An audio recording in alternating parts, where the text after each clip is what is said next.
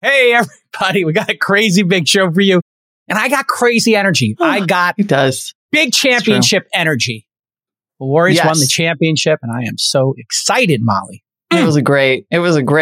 It was a great series. It was great to see Draymond Green be like, yeah, fans, you gave me a real hard time, Boston fans, but look what I did. I beat ya. Oh, God, so awesome to see them win in Boston. We'll talk about the game and the series later in the show. So skip ahead if you're not a basketball fan. But yeah, it's our backyard, so we're going to do it. And then we have a really interesting interview for you today. Jason sits down with Kraken CEO Jesse Powell, who is a great get about this week's New York Times article about how he was handling or maybe mishandling the company. And then also the state of crypto. I mean, there's really a lot of actually enlightening information about regulation and what's happening in the crypto market and how he's still buying. And I want to get your feedback on how I handled that interviewer to interview. It's just, I thought it was a great conversation. I think I did a pretty good job using my interview techniques. I will talk about that when we get into the show. But of course, it's Friday. You all know and love what happens at the end of the show every Friday. That's Okay Boomer with That's producer right. Rachel, who, in true Gen Z fashion, has PTO today. She's taking a paid day off. As crazy as that is, I don't know, Molly. This whole generation taking paid time off, using their days off. It's crazy, but it's going to be a great show. Stick with us. This Week in Startups is brought to you by ActiveCampaign. The hardest thing in business is turning a lead into a customer, into a repeat customer. Simplify the process and start creating repeat customers with 10% off your ActiveCampaign subscription today at activecampaign.com/promo/twist. Lemon.io. Need to speed up your product development without draining your budget? Hire vetted engineers from Europe at Lemon.io. Go to Lemon.io/twist to get 15% off for the first 4 weeks. And Microsoft for Startups Founders Hub. For the challenges you face as a startup founder, Microsoft for Startups Founders Hub is here to help. The platform provides founders with free resources like Azure credits, development tools like GitHub, mentorship resources, productivity software, training, and so much more. The program is open to all and takes 5 minutes to apply, with no funding required. Learn more and sign up at aka.ms/thisweekinstartups. All right, everybody. The Warriors won the NBA championship last night, beating the Celtics in 6 games, as I predicted and Molly predicted. 4th ring for Steph, Clay, Draymond, and Steve Kerr, and Bob Myers, the architect. Also, Andre Iguodala, I believe, was there for all 4. He was. Correct me if I'm wrong. He definitely was, yeah. I mean, I like tears welled up in my weepy little eyes when he came out and was hugging people and giving people giving Tatum like a pep talk. And I mean, he's just so much heart. It's one of my regrets. I haven't built a relationship with Andre Iguodala. You know, he's investing now, right? And he's investing. So I don't know the people around Andre, but if somebody wanted to hook us up just to, you know, like have coffee or something, I'd love to collaborate with him. I have a lot of respect for him. Obviously, I'm friends with Draymond and stuff. Yes. But congratulations to the team. It was just great to go to all the home games. Great to sit with you, Molly, and share that experience. That was so kind. That was such a great night. Well, you know, I really appreciate you coming here. I know you had like 3 or 4 offers and you picked us. And so I have a thing about talent. You know, I want to be treated as talent, you know, really well. You know, I want to be appreciated for my performance. And if you're appreciated, I think you probably experience this. You tell me if I'm wrong. But when I feel appreciated, I feel like my performance, I can be more confident in my performance. I feel like I can lean in just a little bit more. You know, I just feel like a little more confident. I know I probably shouldn't care about other people's support of me as much.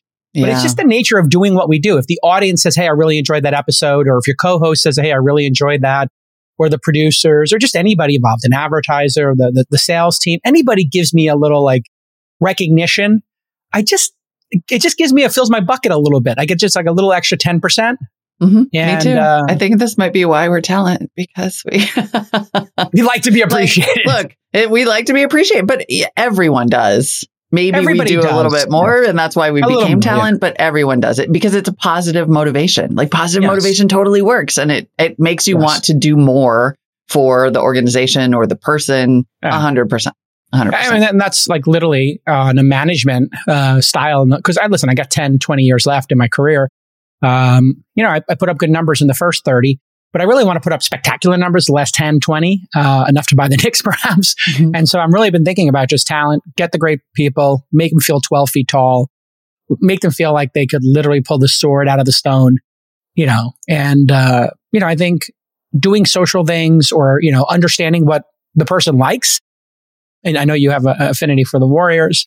It's just a great experience for us to share. And, it makes us better co-hosts and stuff like that. And also, if we were recruiting a third person to come here for when we go 7 days a week, it feels imminent. And they're I'm not saying that I'm going to bring every co-host and put them in courtside seats. But, I mean, if the show keeps doing well, why wouldn't I? Just saying, people. Channels. Just saying, people. Yeah. Whatever you're doing now. Yeah. It might not be as fun as this. Steph won the finals MVP. That's nice to see. Unnecessary for me to see it. He is, for me, top 10 player of all time. Bill Simmons moved him ahead of like 5 or 6 people to his 10th position. Listen, Bill Simmons is the expert on these kind of things, like the rankings and the lists and chopping it up. So he puts him right behind Kobe. And there's going to be an argument in the coming years, and listen, Kobe's tragic death, makes it hard to talk about. But, if you look at Steph and Kobe and who winds up ultimately having more rings or a bigger impact on the game. Yeah. Kobe feels like just such a fierce competitor. It's hard to think of, displacing him with Steph Curry. But then when you look at Steph Curry and the impact he had on changing the actual game. Yeah. Which is what Bill Simmons and all other experts talk about, I think, is the impact on the game itself. I think you would argue pretty easily that Steph changed the game more than anybody, maybe since, did Jordan change the game? No, Shaq, I think, maybe had to change the rules for Shaq. Yeah. But I don't know if that was a lasting change. Yeah. I don't know. Yeah. I'm not an expert on things ranking 100%. Of lists, but.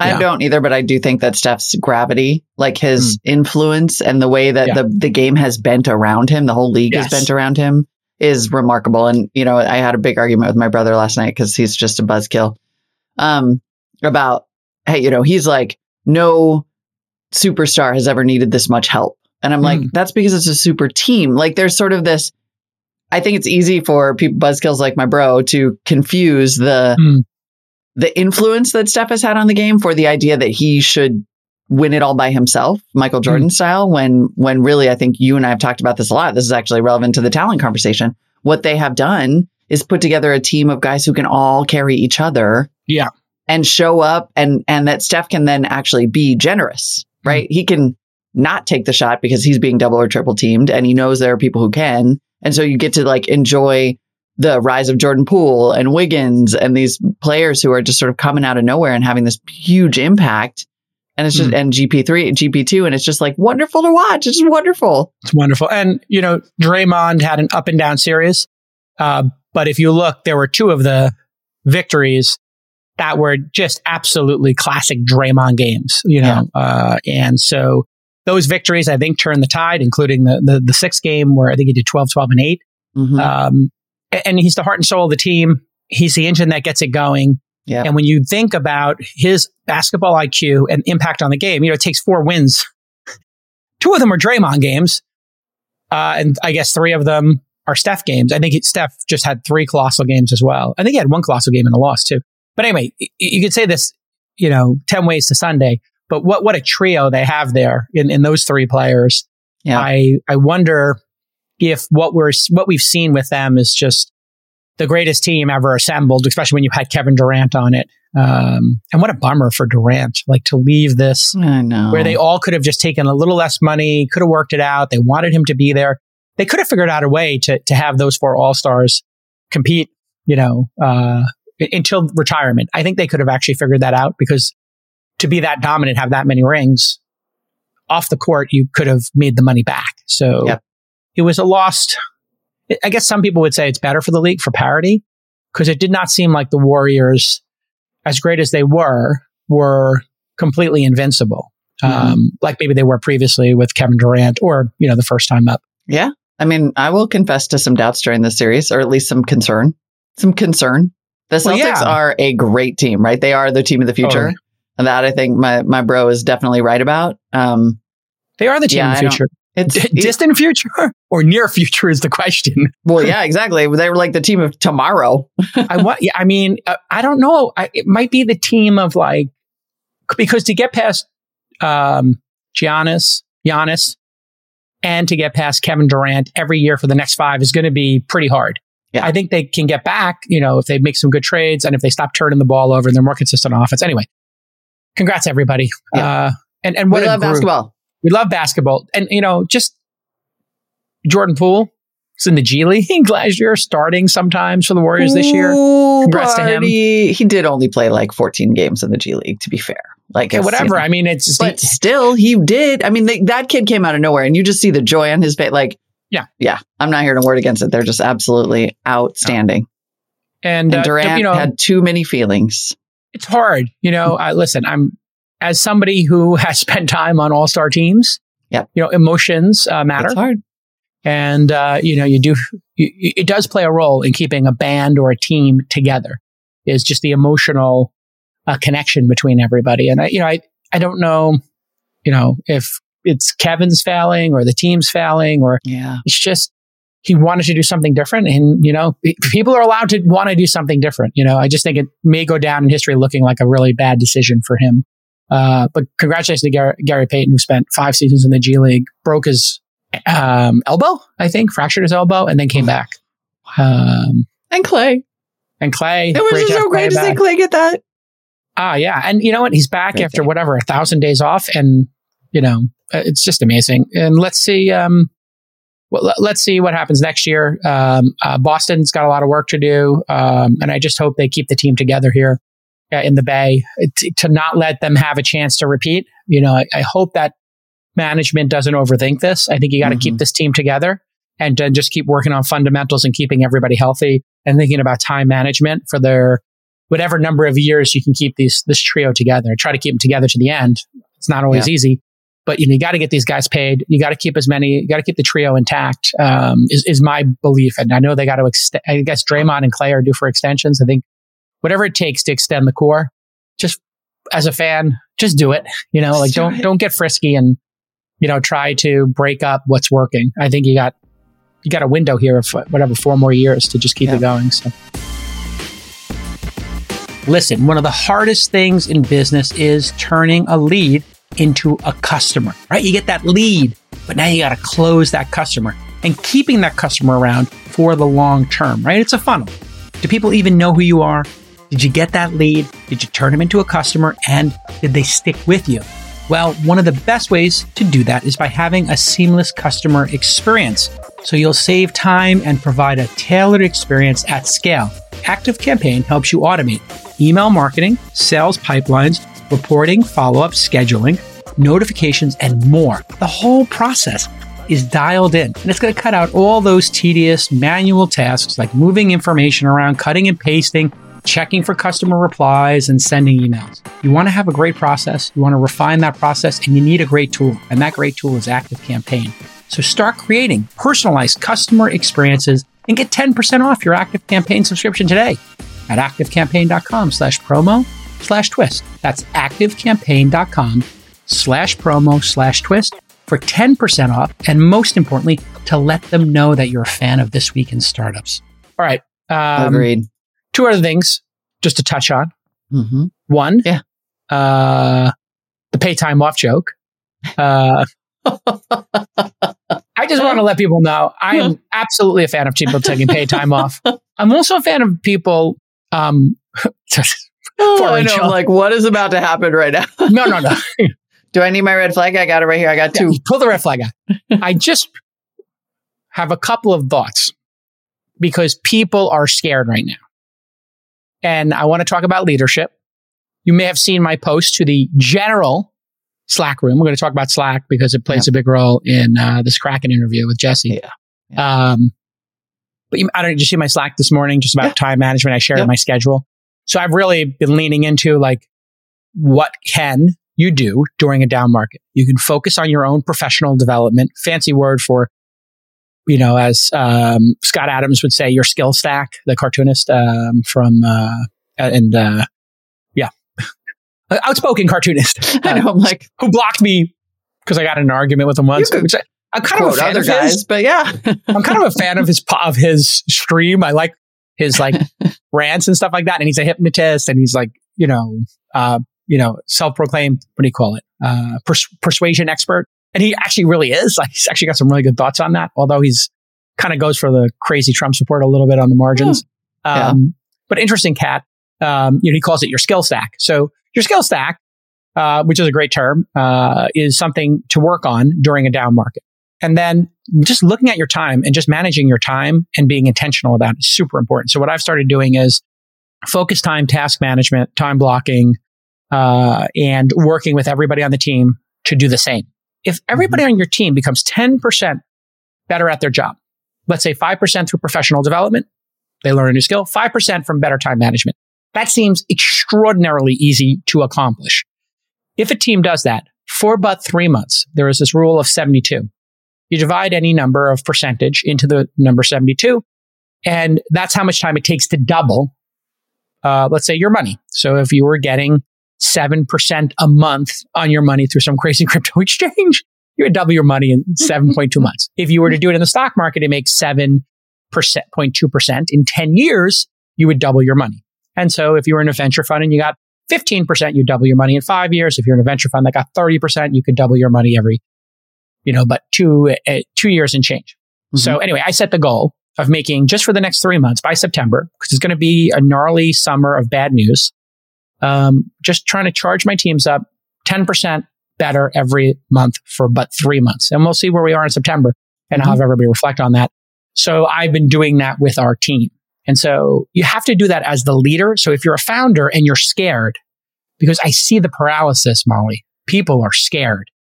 And when you're the leader, it gets particularly scary. Now, here's the challenge. We use the metaphor. I'm not going to use war now. I'm going to use the plane metaphor. And please help me, Molly, if there's a better metaphor. If you find a metaphor that has to do with yoga or singing folk songs, I'll use it for business. But maybe sports. Like maybe sports is the sports, right? Like we're in a 7-game series. We just lost game one of a 7-game series. Perfect. Okay. So now you're the coach. Nobody dies. Yeah. Okay, great. Right? Fine. Like you're the leader. Yeah. Okay, you're Steph Curry. You lost game one. Or you're Draymond, the spiritual leader, Okay, so Draymond.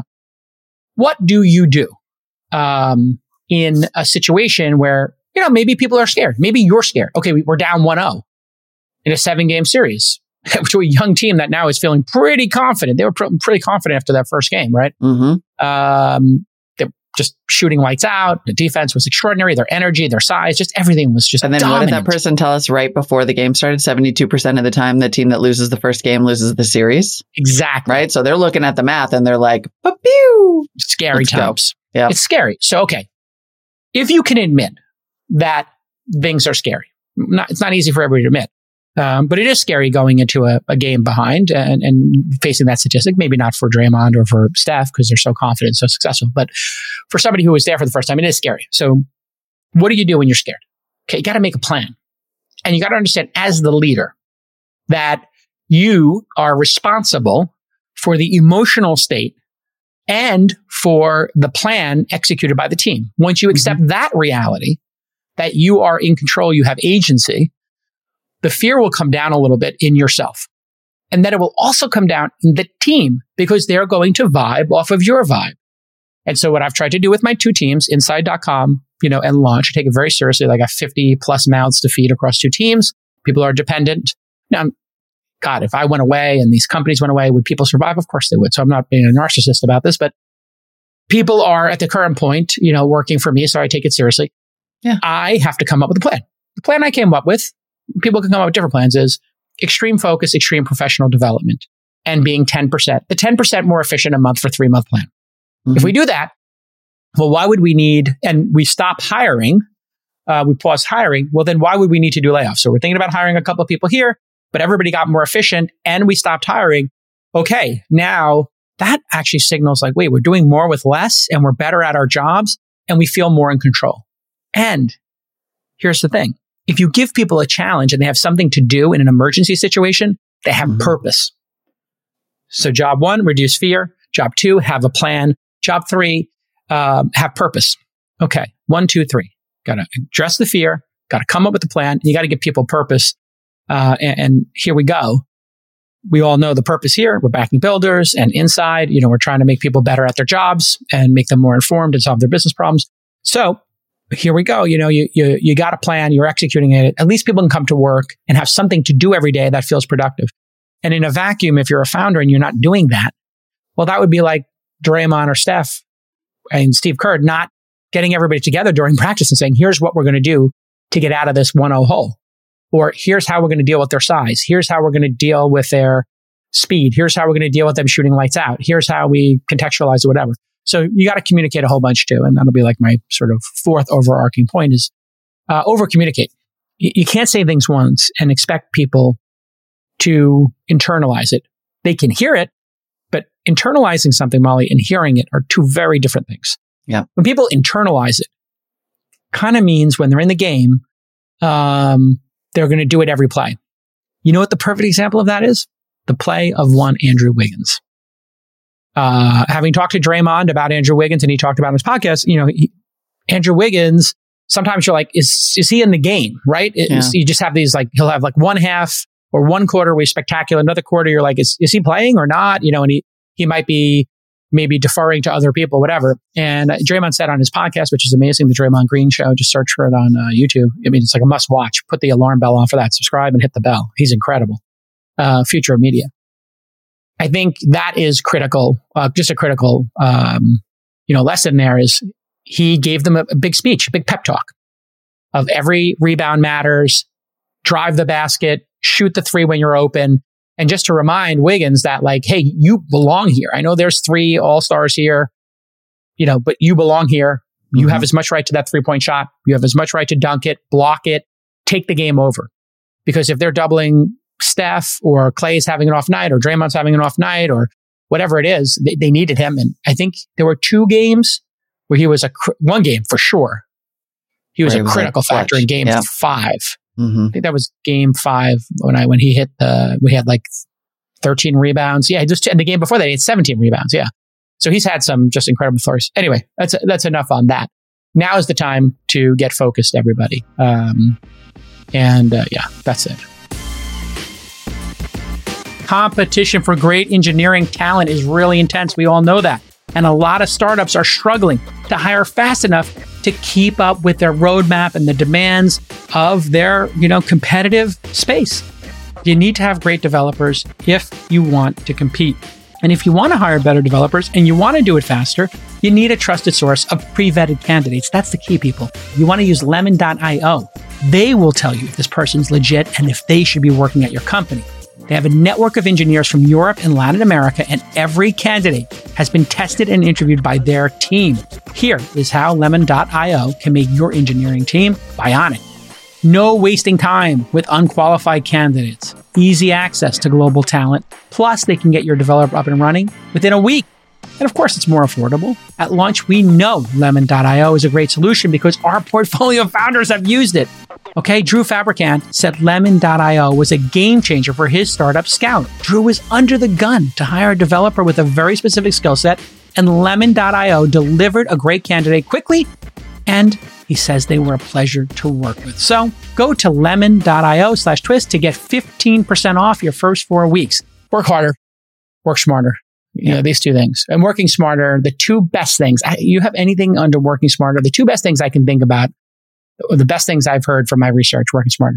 Time management, professional development. Those training, are the only... Right. Professional development, fancy way of saying training. But I do think professional development is a better word for that because training kind of keeps you in a little bit of a narrower box. Like, here's how to use Notion or Coda. Here's how to use Slack or... whatever, better, but professional development feels a little more holistic and like, here's how to pick a company to invest in. Yeah. It's a little more growth, right? It feels less tactical. It includes tactical, but it also feels like bigger picture. So is there anything that you can think of other than those 2?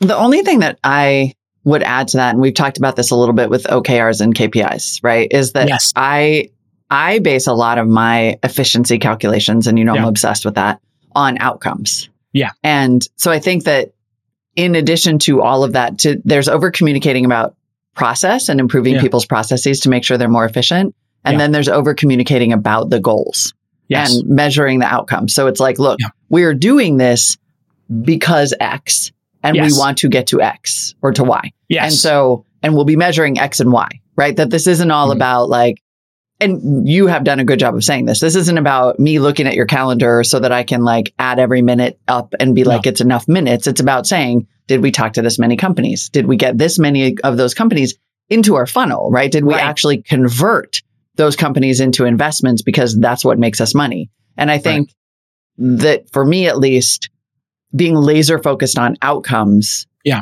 helps me prioritize and be at the maximal efficiency. You have 30 years of experience, I think, or 25 maybe. And so you start looking at that, like you can, I think you're so far along in your career and such an overachiever. You can look at the outcome and work towards it. And I think some people don't know how to work towards it, right? Oh, so 100%. I think like, the combination of both is yes. actually is outstanding. Like you do have to have that. And it's so valuable because people don't know. Like my kid is super ADHD.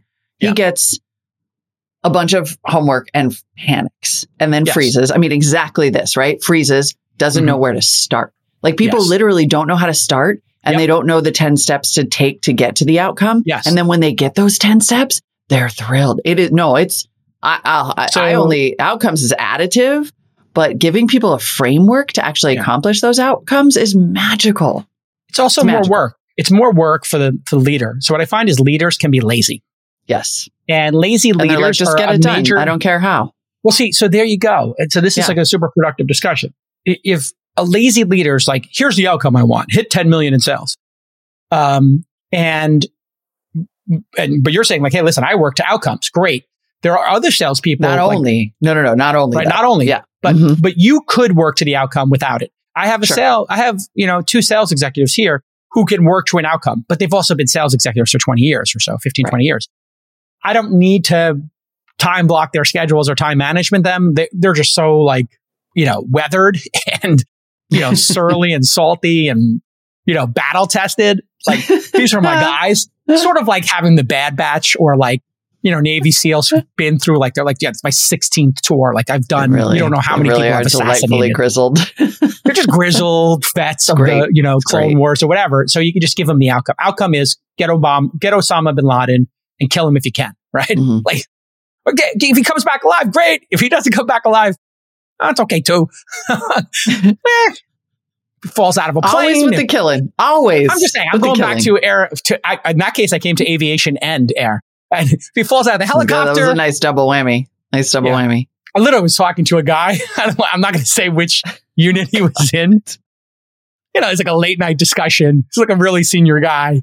We're a couple of Macallan 18 doubles in. And he's like, sometimes people fall out of a jet, or a Black Hawk.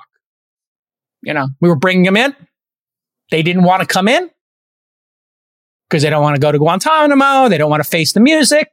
And sometimes, people do crazy things like jump out of a plane. I was like, a jet?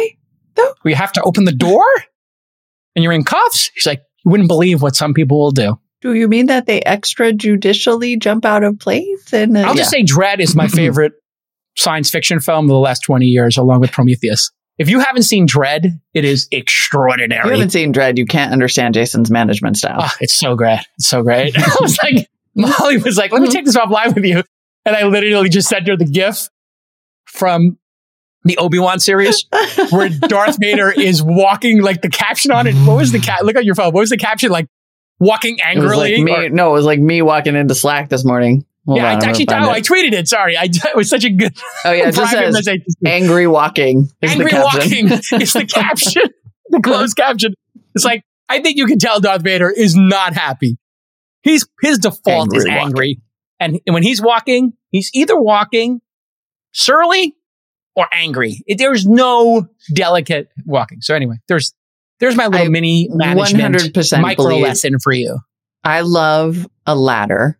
I love structure at work And this is the reason. Because anybody's structure is a ladder that anyone can climb. If you give people a framework to be successful, you actually equalize the opportunity. You take away the excuses, right? You're like, this is the structure in which you can succeed. And I have given you the structure and done the work as a manager to create this structure so that you can climb the ladder. And then it's up to you to climb the ladder. When I talk about outcomes, what I really mean is making those clear to people so they feel motivated in that direction when they get tired, because they will, because ladder climbing is hard. And then celebrating those outcomes. Absolutely. You got to celebrate them. So by some estimates, over 90% of startups will go out of business in year one. That's why Microsoft created the Microsoft for Startups Founders Hub. This program provides founders at any stage with up to 6 figures in resources. Wait until you hear about this ridiculous list of perks. You're going to get up to $150,000 in Azure credits based on your stage and size. You're going to get free access to GitHub's enterprise tier, technical advice from experts at Azure and Microsoft Cloud, one-to-one mentorship from their mentor network, exclusive benefits and discounts from companies like OpenAI, very nice. And the best part is there are no fundraising requirements. So unlike others in the industry, the Microsoft for Startup Founders Hub doesn't require startups to be investor-backed or third-party validated to sign up and access benefits. It's truly open to any founder, like it should be. And it's not about who you know. It's about what you're building. So any founder at any stage can get up to 6 figures of value by signing up at aka.ms/thisweekinstartups. Take a minute to write this down, aka.ms/thisweekinstartups. No spaces, no dashes. Make sure you use that URL so they know you're a fan of the show. All right, everybody. Next up is my interview with Jesse Powell. He is the CEO of and founder of Kraken. And Kraken is, a crypto exchange. So having him on the show during the, what potentially is the biggest crypto meltdown we've ever seen. I think most people would argue this is the biggest in terms of dollar amounts, maybe not the biggest in percentage for each drawdown, because we have seen a 90% drawdown before in Bitcoin, just to frame it. So that was just great to have him on. But he came on 2 days after, I think Tuesday is when this New York Times piece came out. Some people might say it's a hit piece, but a piece about the culture at Kraken, which is a very unique culture. Molly, you got an early copy of the interview. Any thoughts on my technique or just, the story? You obviously worked at the New York Times. We had some discussions about the, just a general negative, maybe overly negative view of tech from the New York Times itself these days, or going for clicks. Where do you think this story hit on that? If you have an opinion on it, you don't have to. Yeah. And maybe just generally how I handle the interview, because we're going to be solo doloing interviews for a bit here. So we can get more interviews to the audience. Maximum efficiency. Yeah, yes. I thought it was a really interesting interview. I think that, I think we are definitely at a time when, because things are so polarized and because there is this kind of, this fits into a little bit of what we were talking about the other day when I was like, the thing is, a lot of these crypto CEOs went out in the world and acted like jerks in various ways. Sure. And it is not even necessarily the case that I mean Jesse Powell when I say that, right? Yeah. I mean, there is a reputation that has led to a lack of benefit of the doubt. Yes. And then crypto had said to people, and we have no evidence that Jesse did this, but crypto people writ large use toxicity, have fun being poor, you don't get it, okay, boomer, as their rallying cry. So now on the way down, people are just like, we told you. And they also didn't produce enough value in the world with their products or services. And there was a lot of grifting and crime going on. Right. Again, and so not Jesse, but just that's the perception. Backdrop. And I wouldn't even say, right? Even if it's writ small, that is the backdrop to the fact that this benefit of the doubt, I think, has been lost. And then on top of that, and it was very interesting because I thought you did a really good job having a very honest conversation with him. And that he did a good job of sort of making himself sound really rational and libertarian. And the thing is, and we have talked about this a million times, it's very easy for someone who's like a wealthy white guy to have a perfectly rational, libertarian, emotionless, Spock-like approach to issues that cause people real harm. Yeah, if you're not getting pulled over by the cops because you're a white crypto dude. Right. You're not getting shot by your domestic partner because you broke up with them, right? You're not like, there are all of these sort of issues that are wrapped up within this. And that kind of fundamentally, I think, is like, so if you already don't have the benefit of the doubt, you do have a media environment right now that is just like, because the fact is, so much of the time when people say anti-woke, what they mean is like, I don't want to talk so much about Black people. I'm just not into that, right? Yeah. I'm over it. I'm over hearing that.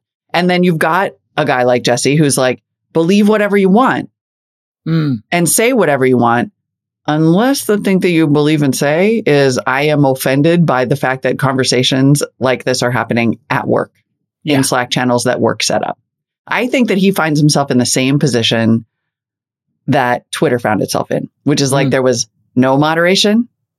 Then there was a correction for an environment that had gotten incredibly toxic, and the correction caused a huge backlash. Yes. So this, and I think he finds himself in a very similar position, and also just doesn't have any kind of empathy for the fact that, like, on the other side of the equation, there's him being like, yeah, I'm a philosophy major. I just love to talk about this in an intellectual way. Yeah. That for a lot of people, it's not intellectual. It's actual real life, and it can suck for them. I was talking before about my emotion in being a performer and how, like, I, you know, even my performance, and I would like to think that, you know, I'm Spock-like at times, or I could be driven just perfectly by logic, but it does matter to me, you know, if people tell me, hey, that was a great interview, and like talking to you about my interview technique, actually, I respect your opinion. It matters to me. There is emotion is part of life, right? Yeah. And so there is a group of people who are like, you're being too emotional. Your feelings don't matter. You know, like it's Ben Shapiro's catchphrase or whatever. Right. It's easy to have that opinion, like you're saying, if you emotionally have not been destroyed by, you know, whatever you faced in life over some long extended period of time. And this is where empathy comes in. And there is no benefit of the doubt. And so everything is so polarized. Mm-hmm. The interesting thing, I think, is we're now getting to the point where people are writing culture docs. I think that I always think about how do we move forward. And one of the things that I think is how we move forward is the recognition that not everybody has to think the same. Not everybody has to, not every workplace has to be the same. Yeah. Now, this should seem super obvious to people, but we have not been, I think, considered about this as entrepreneurs or in the capitalist society. We kind of just run these companies, you know, typically like pirates. It's my ship, my rules. I'm Darth Vader, my Death Star. Here we go. And, you know, I'm guilty of that as well. And it's personal. Of course it's personal. Yeah, yes, totally. My ship. I am the captain of this ship. I built this ship. I picked the crew. I'm Shackleton. Right. We're going to the North Pole. We might die, but we all decided to go on this journey together, and I'm responsible for everybody, yada, yada. Totally. But here's a little punch up there. Be upfront and considered in explaining this to people when they go on the voyage with you. And on the converse side, as an employee, be thoughtful about where you go to work and where you continue work. Because the captain could change gears. They could send the ship in a different direction. They could change their style. They could lose their mind. Anything's possible. So both parties have to buy in. That's one of the beautiful things about how America set up its employment law. It's at will. Either party can leave at any time for any reason or no reason at all. You can fire anybody in your company for no reason. With severance, not severance, whatever you negotiated with them on the way in. And there's slight jurisdiction caveats there. Like if you do a factory shutdown and you let go of a certain number of people, there's a factory shutdown caveat. Talk to your lawyers always before you do any HR things. But we are at an at-will society, and everybody has to double opt in. So being clear on the way in, you're going to go into a Slack room or a Slack instance, and there's going to be a room with people talking about guns. Why would he have a gun room at work? I don't have a gun room at work. Why would he have a, you know, let's debate gender and pronouns. Let's debate this. Right. He wants to debate. That's on him. It's his decision. It's his company. It is work. I wouldn't do However, maybe it might be productive to move into a mode where there are, in fact, best practice frameworks for how to do work at a job. Yeah. Right? Like, because we've made everything so kind of like ego-driven, and it's one captain, and that captain sets the whole culture on the way down or whatever. Like, maybe it would actually be useful to say, hey, all throughout history, Yeah. Companies that have worked well have done these things, right? People write business books about them. There's like books from CEOs and whatever. And it's like everybody, like a Jesse comes in or somebody comes in and they're like, I'm going to do everything completely different from how business has ever been done because I'm right. Yeah. I mean, then they're like, and that's the deal. And if you don't like it, you know, you can say whatever you want at work unless you say good stuff. Unless we put the photos in the prospectus as well, right? Because nobody done it. That's why we did it. That's why we did it. Rivka, there's no universe in which it's believable to be like, my philosophy is you can say whatever you want, but if you don't like the part where people say whatever they want, then that doesn't count as saying whatever you want and you should quit. Like, that's just like, it's logically inconsistent. Yeah. And you should just run a business like a business. And you know what smart businesses do? They don't have gender debate rooms and gun chat rooms at work that do make people feel unsafe. And in fact, there are laws about feeling unsafe at work. Like, it's just like, come on, man. You're trying to turn your company into a society. And it's actually work. I will give the counter. Many people on the other side said, well, you know, BLM matters to me. This social injustice matters to me. The Russian war in Ukraine, that matters to me. So everybody's got their short list of what matters to them. Mm-hmm. The folks who are passionate about BLM or Ukraine or Taiwan or the Uyghurs, like I am, they want to talk about it at work. And they don't know why, you know, Brian's saying you can't talk about it at work. So you have two crypto companies. It's always the crypto companies. These people are unique in the world. You have Brian saying, do not discuss anything but crypto at work. Now you got Jesse saying, we're going to have a room for everything. Mm-hmm. But where he came to in this, and this is why I think this is a really good interview to listen to. It's a really good interview. Please listen to it. Where he came to was, if you want to talk, he shut some of these rooms down, by the way, because he was like, practically speaking, it's becoming too chaotic. I did it to have a philosophical discussion, but he recognizes, to your point, Molly, like, this is hurtful to some people or triggering to some people. And I'm not using triggering in like a diminishing kind of way. Right. Like, you could be triggered. I mean, if you make me watch 9/11 videos, I will be triggered. I'm using triggered not in a diminishing way. I will use triggered in a diminishing way and sometimes, but in this case, I'm not. He'll specify every time. I'll specify. Yeah. With a parody or irony hashtag. I wouldn't, you know, if you're going to show me videos of people dying on 9/11, please give me a trigger warning. I don't want to watch the videos. It really is hurtful to me and it just makes me feel sad and I don't want to feel sad. So on 9/11, I don't turn the TV on and I just think about that day and, you know, because it's too triggering for me. Yeah. So what he came to was, if you want to participate, and I thought this was actually like a real evolution of his thinking, and I kind of appreciated it and might steal it. He said, if you want to chime in on the discussion about, I don't know, they had one issue, like, should we ask for pronouns during the interview process? I don't have the answer to this question because some people were offended that they were asking for this and other people thought it was great. And so, you know, and he made an interesting point. Like, if you're in a Muslim country and you're like, are you a man or a woman? People are going to be like, what? Like, you can't ask that in Saudi Arabia or, you know, whatever country he's working in. And some people in America, in the South or wherever, in the middle of America, might be turned off by that question. People in the, you know, coastal places, you know, largely might be inspired that you ask that question. What's my pronoun? What he said was, if you want to chime in on the pronoun debate, write a 5-page position paper. Take a day, cite your research, and anybody in the company can participate if you write up 5 pages. I thought, wow. Think about what he just did there. What a great evolution. Put aside whatever you think of Jesse. I thought this was a really good punch up. If you are thoughtful enough to write up your 5-page paper, the team that's handling that, HR, recruiting, human capital, the chief operating officer, will read your paper. Mm-hmm. And they'll read the other 4 people's pages people write and bring them together. He said he would. Yeah, he said the CEO would read them all. Mm-hmm. To be clear, he said the CEO would read it. Yes. Yeah. And he'll read it and he'll have a conversation with you about it. So he basically just said the benchmark for participation in this discussion is thoughtfulness and research. I kind of love that. Yeah, definitely.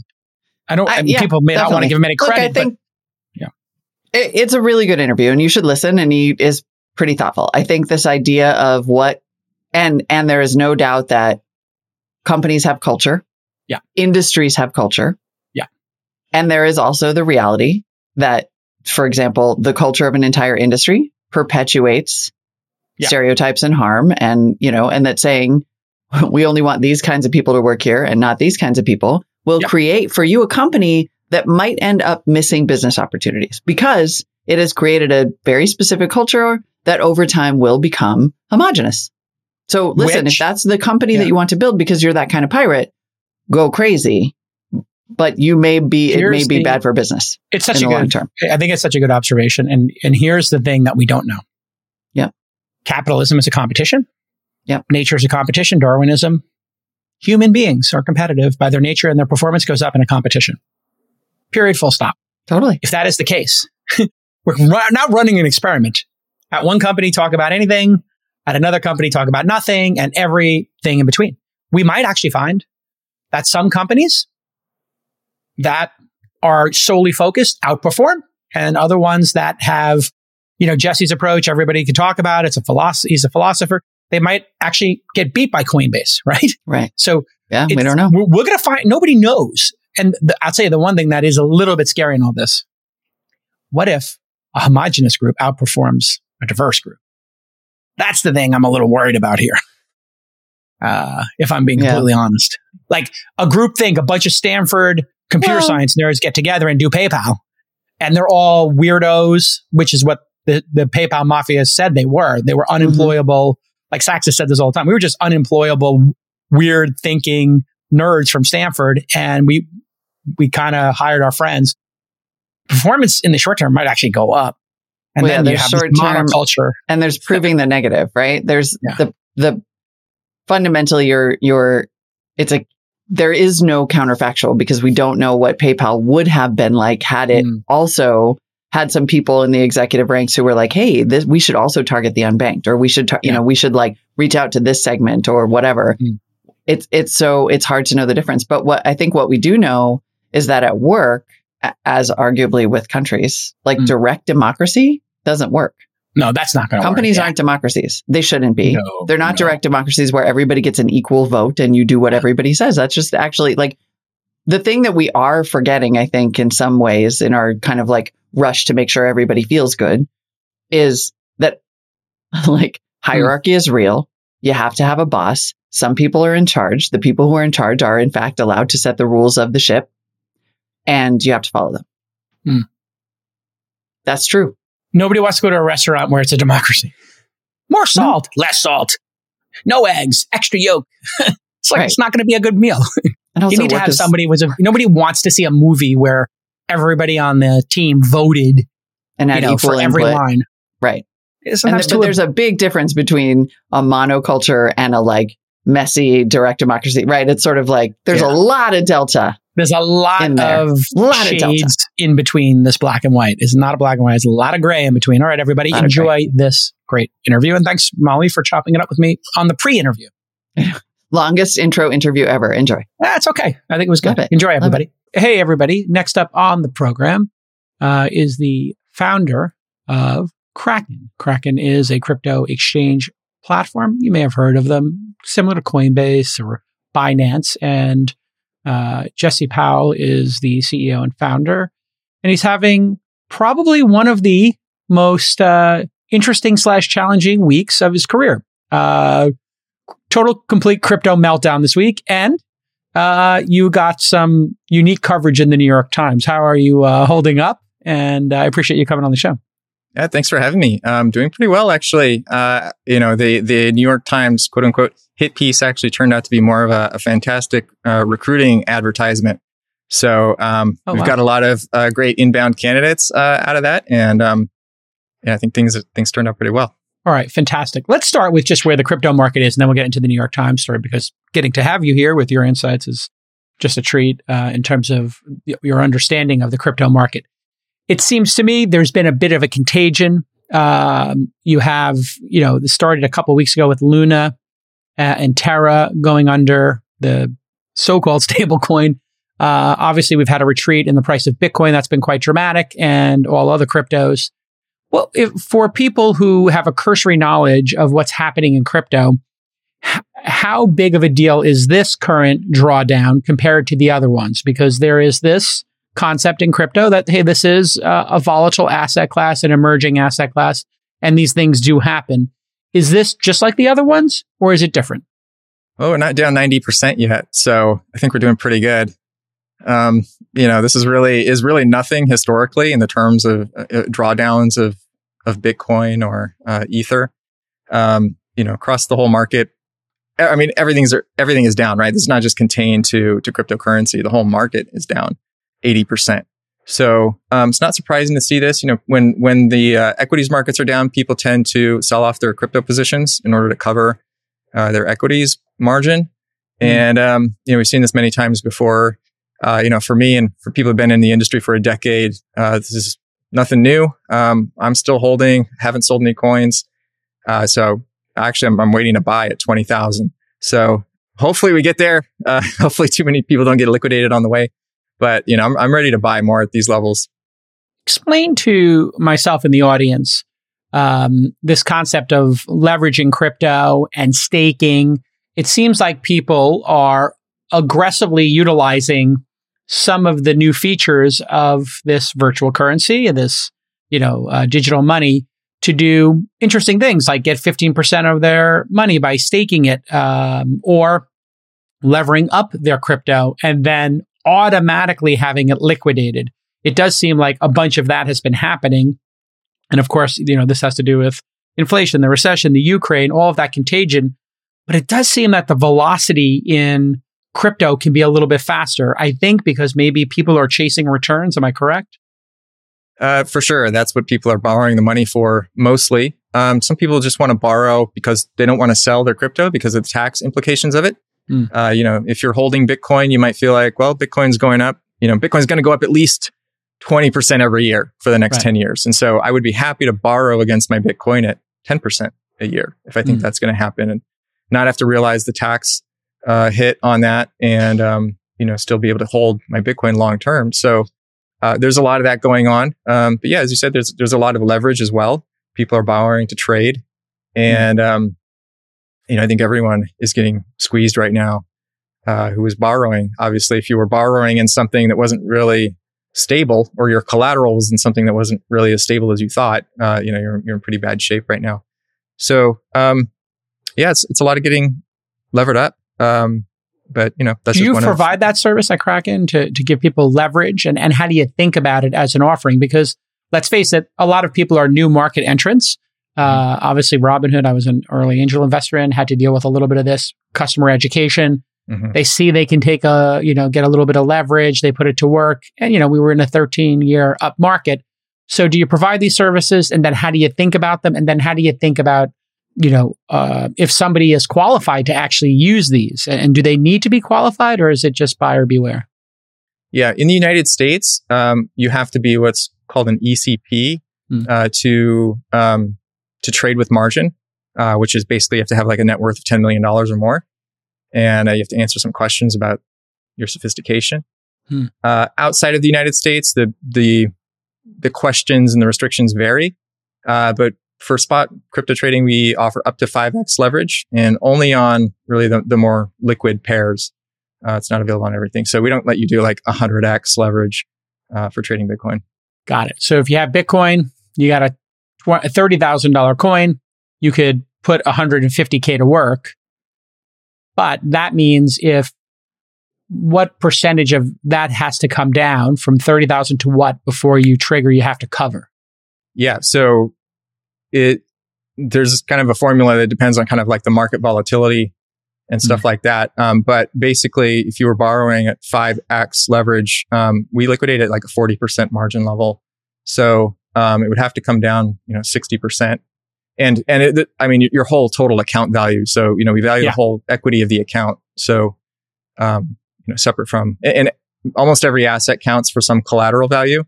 So even if you just had like a long Bitcoin position, we wouldn't just be looking at that position in isolation, we'd be looking at the total value of the account coming down to, like a 40% level.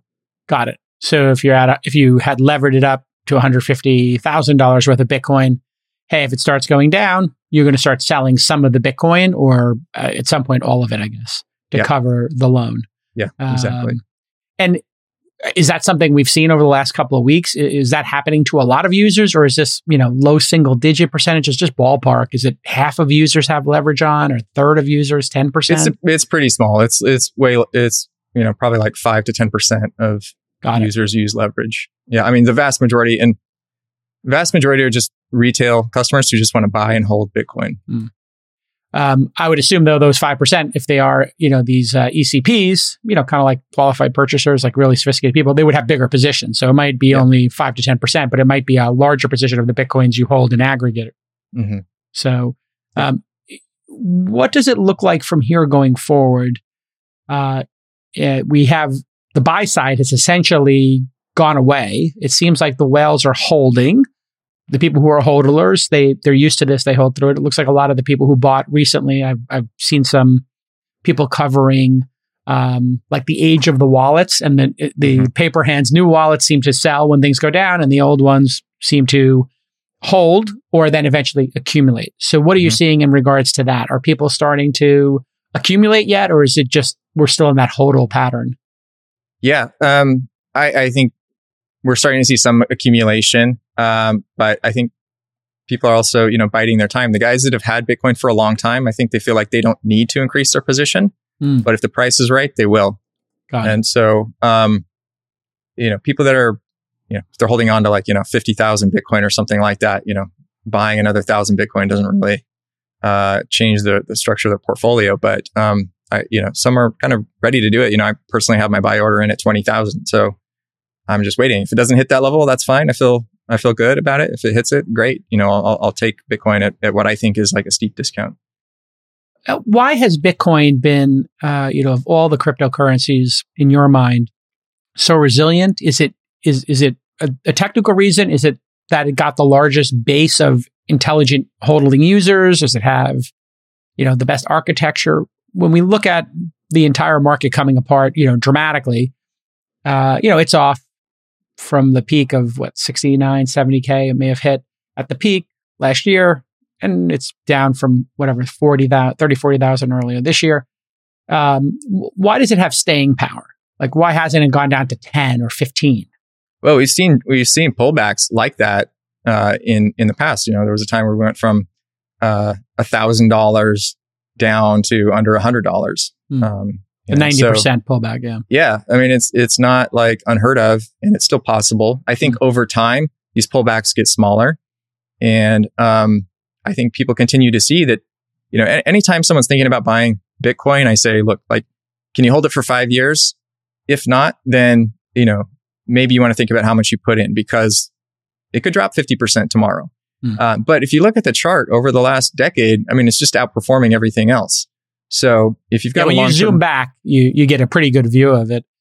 Yeah. What about regulation? You operate in America with U.S. Customers. A lot of your contemporaries maybe less so, or maybe they have two company structures. You have to compete with a group of people who are offshore. You're more regulated. Talk to me about the state of regulation. What regulation is working for you running Kraken? What regulation do you wish existed today to kind of even the playing field, maybe? Mm-hmm. Yeah. So, you know, we do have our ultimate parent company in the U.S. We have a U.S. operating entity, and we also have entities around the world that serve their local jurisdictions. You know, for example, in Japan, we have an entity there that has licenses there that serves that jurisdiction. Yeah. You know, I think that the problem with regulation in the United States right now is that there's still a lot of uncertainty. You know, 13 years on for Bitcoin, we still don't have clarity on some things. And the CFTC is fighting with the SEC about who's going to regulate it with FinCEN and the states. You know, everyone is sort of this land grab for like who's going to regulate it. And everyone can make the argument that crypto fits into their bucket. So you end up with like 20 different regulators for the same thing. And, you know, the SEC is talking about laws that were created 80 years ago, pre-internet, and trying to apply those to crypto. And, you know, it just doesn't make any sense. So I think we need, you know, you can't ask the regulator to change their mind. You know, their job is to enforce. And they will tell you, you know, if you don't like the law, go talk to the legislators. And, you know, that's what we're trying to do, trying to lobby to get the laws changed, to get clarity there. Because from the regulator's perspective, their job is just like, you know, put notches in their belt and, you know, collect skulls. So what would be the great? What clarity would you most like to see? If you could have one or two things to get really good clarity on here in the United States, what would those be? I would love to have one regulator for crypto. Great. You know, just totally clear, like no disputed territory.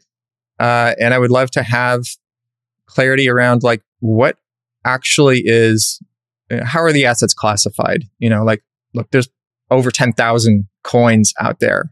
And so it might be too much to ask the regulator to go coin by coin and do an analysis for us, but just some clarity on, you know, like we do an analysis ourselves and we try to decide, you know, is this a security or not? Is it a commodity? Is it a currency? You know, and we do that for a lot of countries to try to determine, you know, what are the rules that are going to apply to a particular asset. It's a huge lift for us. And even when we do that, there's no way to have absolute certainty. And I think there needs to be some kind of just like a reasonable safe haven or sandbox or something where if a regulator hasn't come out and said like this is illegal, that you can just fall back on your analysis. If you've made a reasonable effort to determine the situation, then I think that should be good enough. Now, as it is, you know, we've seen with the case of Ripple, the SEC came after them, you know, 7-8 years after they had been operating all this time. Yeah. And, you know, to say, hey, like, I mean, they even had conversations all along the way with the SEC. Yeah. And, you know, for them to come back, you know, 7-8 years later and say, oh, that stuff you've been doing all this time that we knew about all this time, now we have a problem with it. You know, yeah, that's suboptimal. Yeah. They should give them clarity earlier on before they build this business for sure. Absolutely. I mean, and that kind of contingent liability is extremely chilling. Imagine you're thinking about investing in a project or a crypto company, and you got to think, wow, stuff that happened 8 years ago could, the SEC could just decide that stuff was illegal. And, you know, the fines are astronomical. Yeah, I mean, could possibly include jail time if this is a security and you're doing, if you're selling it as it's a utility token, the people who are buying it for speculative reasons to see it go up. I think that test matters too, doesn't it? Like, what is the intent of the person buying it? Yeah. You would agree that matters too. And I think that's where this all gets kind of a little muddy, because majority of people buying XRP are buying it to see it go up, and maybe they're buying some story. XRP is going to become the money exchange of the future. They're building software for banks, but that's not why they're buying it. They're not using it for that reason. It's not a utility token for them. They're buying it as a security, in my mind, like as if they're buying into XRP. And then it would be better if they, I think, had marketed it as a security and just followed securities law. But again, it wasn't a clear situation. I think that's your point, right? Yeah. It's just, I mean, give them clarity. The problem with the securities laws, and, you know, I'm hesitant to agree with you that it would be a security technically, but the problem with the securities laws is it's just extremely limiting. I mean, you know, from being an early stage investor, that there are all these rules about how you raise capital when you're selling securities. And you know, generally you can't just go out and get money from the little guy and, you know, I was out raising money for Kraken back in, you know, 2011, 2012, 2013. And all of Silicon Valley was like, what is Bitcoin? Why should I care about it? How is this thing ever going to work? How is this not going to get shut down? And so we ended up doing our round largely from early crypto investors, you know, early angels that really believed in Bitcoin. And so I think like there's a place in the world for, you know, individuals to be able to invest in things and not, you know, I mean, you know, the accredited investor thing is just insane that you have to. That is the craziest thing. Yeah. It's like your money. You should have some agency. I think the easiest thing in the world, and I've talked about this for, going on close to a decade now. We license people to drive a car. We license people to cut hair. We have all kinds of tests for being a sanitation engineer, a teacher, et cetera. If you want to invest in risky alternative assets, how about a 75-question test? It doesn't have to be Series 7. Could be something you read a book. I was thinking, you scuba dive at all? You PADI certified by chance? No. Like if you scuba dive, you got to read a book. You got to answer questions. You go on a couple of dives. It's not it's not hard by any, but it does take a day or two, basically 2 days. So read a book, take some quizzes, do some actual practical applications. Wouldn't that be the easiest thing in the world if we had a financial literacy driver's license where people understood the concept of diversification, the concept of a risky asset, the concepts of accounting and debt and different types of stock and what's senior to other stock, right? This would be the easiest way to do it in the world. Completely agree. And I would be happy to just call everything a security if we can get past this accredited investor thing. And like, let's do a license. Let's put in a test. Let's require a day of education, whatever. Like, education, pretty simple. Yeah. Take a course online for $50. Maybe Kraken would sponsor it, Coinbase or Robinhood would certainly, do it for free for you. And, everybody puts up videos and that's one of the things I think that crypto and Robinhood and the day trading and stonks and all this stuff don't get enough credit for. This next generation feels incredibly literate when it comes to finance. I think you would agree. Yeah. Now they may be making some pretty speculative bets, but that's kind of how you learn. I mean, if you play poker at all. Yeah. Yeah, you got to take some bad beats. All of a sudden, you start learning a lot about variance when your aces get cracked, you know. And if it happens to you 2 or 3 times in a row, you're like, okay, now I understand what a 20%. Now I understand what 80-20 means or 70-30. People were shocked when Trump won, and I was talking to Nate Silver. He gave him 15, and then it became 30% chance, and people were shocked. Nate got it wrong. I'm like, I think he did say it had 30% chance. Like, have you not flipped coins? That's a pretty good shot. Like. Yeah. And with 2 cards to come, you have a couple of things here. Which agent, you mentioned agencies, like pick an agency. Do you have a preference for which agency would be most qualified or maybe the creation of a new one?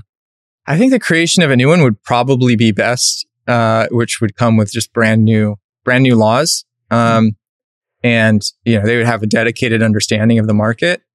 These other guys they're distracted, they're covering a lot of stuff and, they generally don't have the expertise to evaluate this stuff. They kind of come with their own interpretation of it, which is really, a layman's interpretation in most cases. They require a tremendous amount of education.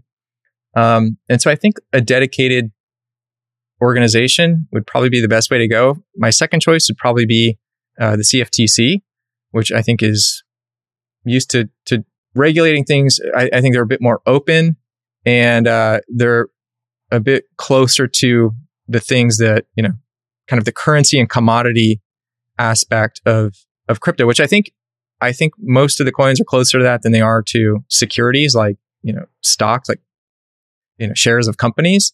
And, there's overlap with the CFTC and, all this energy stuff, that plays into this. So I feel like they would probably be the best regulator if we can't get a dedicated one. Let's touch on stablecoins. We had the algorithmic one, Luna collapse. There's Tether, which has had a very mixed reputation, some securities action against them, Canada, New York State. And they do very light attestations, basically a screenshot of like how much money they have in the bank at one moment in time. And there's been this never ending speculation of, hey, maybe they didn't run the company perfectly in the beginning. And then there's other speculation that maybe they did so well, in terms of what they placed bets on that they have more than enough in reserves, but maybe they're, the speculation that maybe they're covering up kind of how they got there, but they're very opaque, let's say. And then you have US DC, I guess Jeremy Allaire's stable coin here in America. I think he's doing a pretty great job of keeping it super regulated and auditing stuff. How should these coins work? Because you have one complete utter failure. You have one that people are really concerned about, and then you have Jeremy's, which seems, much tighter and maybe he's taking it, a little more seriously. Are you concerned about Tether? And maybe tell us what happened with Luna, and then we'll go to USDC.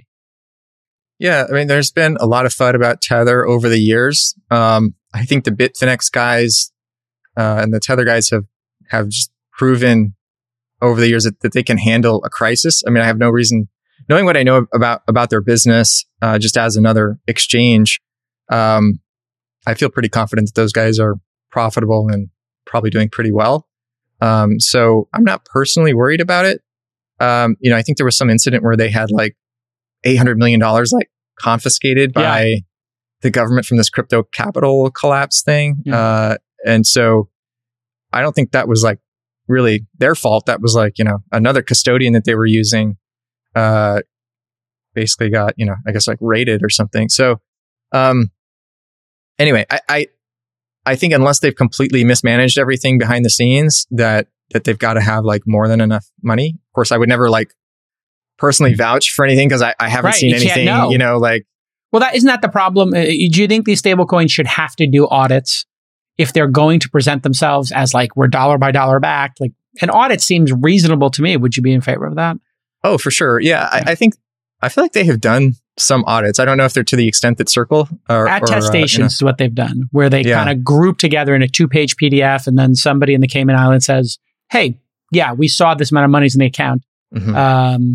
So it's very, very not detailed. And I think the issue was, hey, they had a lot of this commercial paper, which I guess pays a high dividend, and a high coupon. And yeah, they say something like they're not holding actual physical dollars in a vault. It's like dollar equivalent assets. Yeah. And so that's where it gets a little bit scary. Yeah. So then let's do the other two. We've got two other sides of the spectrum. We've got Tether, it's a little bit of a black box, but Luna, complete collapse. Yep. When people are looking at that in the crypto space, it seems like a lot of people saw this coming and they thought algorithmic stable coins were, I don't want to say a scam, but maybe not sound. Or architected, or didn't make sense? What did you think when you heard the concept, and were you shocked when you saw it implode? Yeah, I think there's an attraction to stablecoins, to these algo stablecoins, because the idea is that you peg to something that is presumably stable, until recently, let's say maybe like the dollar, but you don't have to have dollars in a bank account. You need no connection to the physical world and to the legacy banking system, but you have something that is like kind of resembling the dollar in terms of like its value and stability. And that's pretty attractive, because I mean the ultimate dream is just that we completely escape the legacy system, and there's no kind of central guy controlling a bank account somewhere, that it's all just algorithmically automatically determined. So I see the attraction to that, but yeah, I mean, how you come up with this algo and what are the oracles that you're using to determine, the source of truth, basically, like what is actually, they're all using some kind of numbers that they're getting from somewhere, and those sources could be flawed or manipulated in some way. So I mean, it's just like if you were trading a futures contract or something like that, you'd want to use like an index. You wouldn't want to just say like, the price according to Jason, on this day. So yeah, they're definitely, I think, more risky than something like USDC, which is just like, basically dollars in a bank account, because something could always happen with the algo. Yeah. Or there could be are you seeing a trend happening where people are maybe going to USDC because it feels like it's more stable and more trustworthy? Is that happening? Yeah. Yeah, in the absolutely. Industry? USDC has gained a lot of traction over the last few years. It's, I think most people probably see it as good as dollars. Certainly I trust Jeremy. I think he's running, a really great operation. If I had to keep my dollars in something, it would be USDC. I think that a lot of people are attracted to it being US based, it being regulated. Jeremy's got a great reputation. He's out there. He's well known. He's going on CNBC. He came on this podcast. He's willing to talk. Whereas when the Tether CEO is nowhere to be found. I did have Do Kwon on from Luna, and I couldn't understand it. It was one of those moments where I'm like, I invest for a living, and I'm having a hard time understanding where the 15% staking is coming from. So let's hit staking.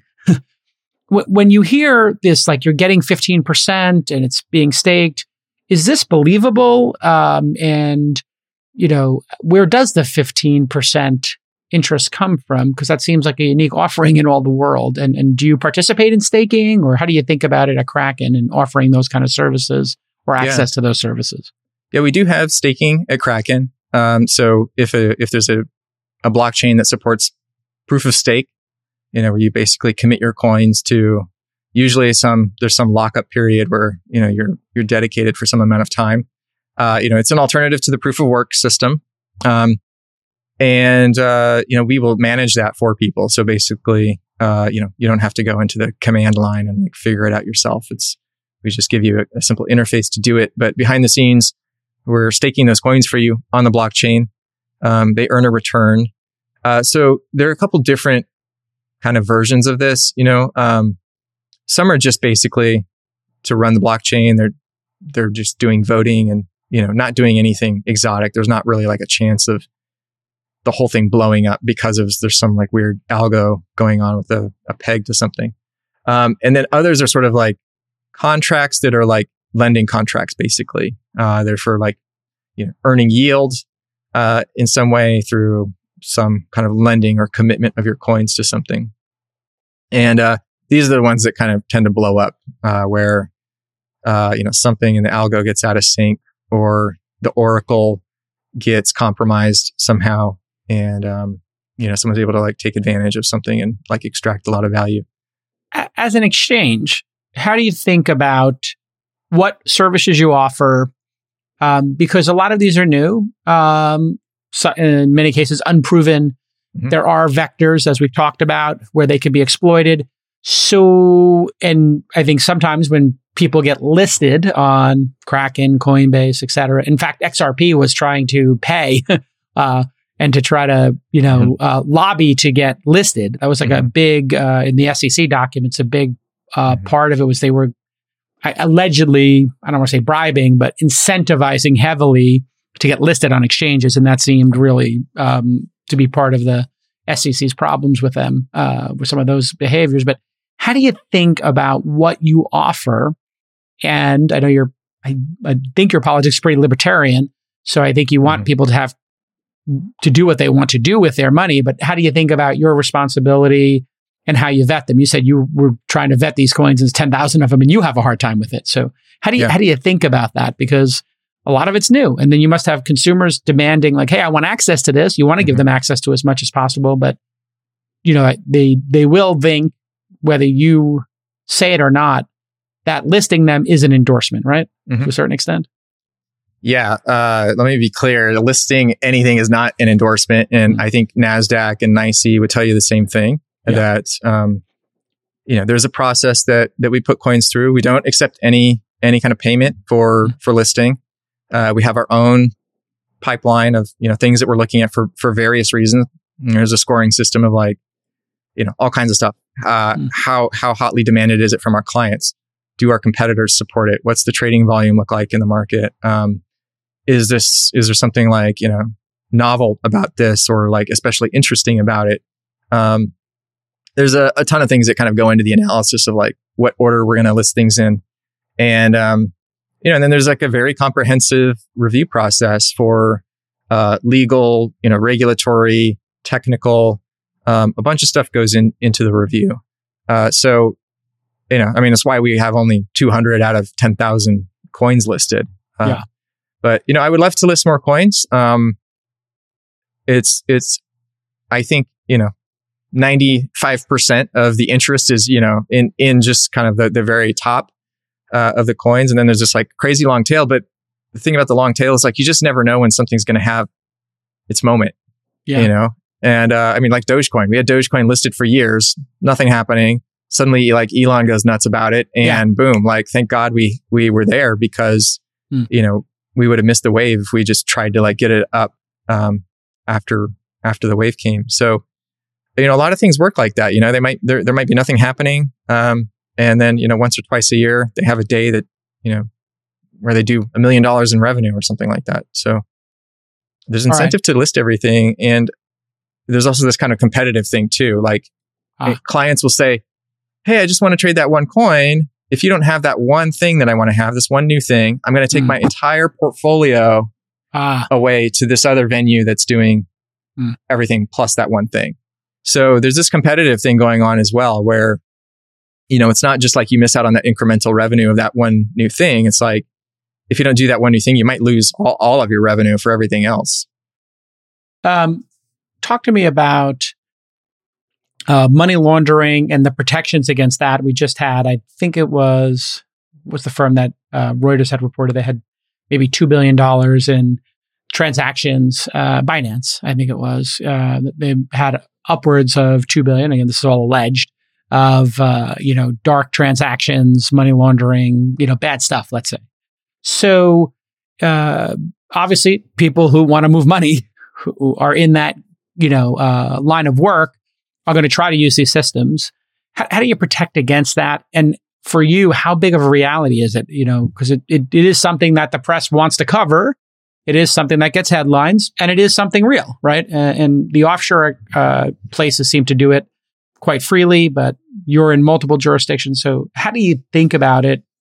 And then how big of a problem is it practically in terms of, if $1 billion goes through your exchange, how much of it would potentially even be in those categories?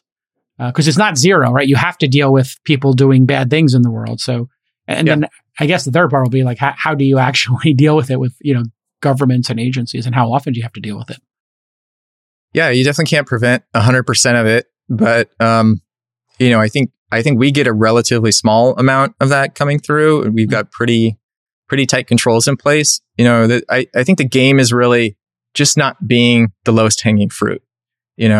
This money, when we find it, we freeze the accounts and law enforcement takes over. So, they're not great returns if you're trying to launder money through Kraken. You might just end up with your money all frozen. So it tends to go through the channels which are open.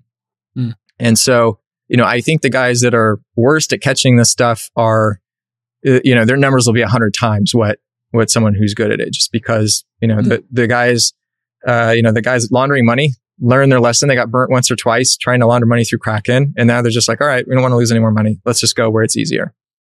That said, I think some of the headline numbers are inflated. They tend to count like, I feel like the numbers that should be counted are like deposits and maybe withdrawals. But I've seen them count trading. One guy will deposit some stolen money or something, trade it 1,000,000 times, and then they're counting all of those transactions adding up, and then he just withdraws like the same amount he deposited. So it kind of depends on how you count it. But, I think in crypto, I think Chainalysis did a great report on this. It's just minuscule compared to the legacy banking system, and crypto is so traceable.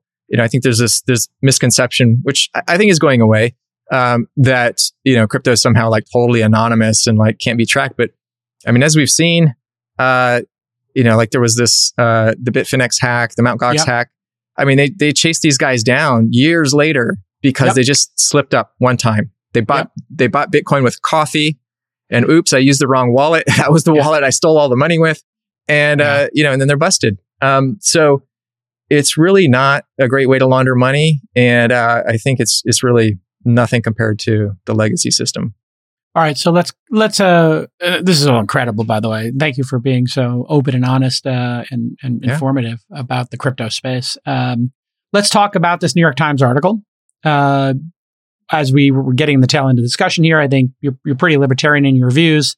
And you also operate in many different jurisdictions. The New York Times wrote this article.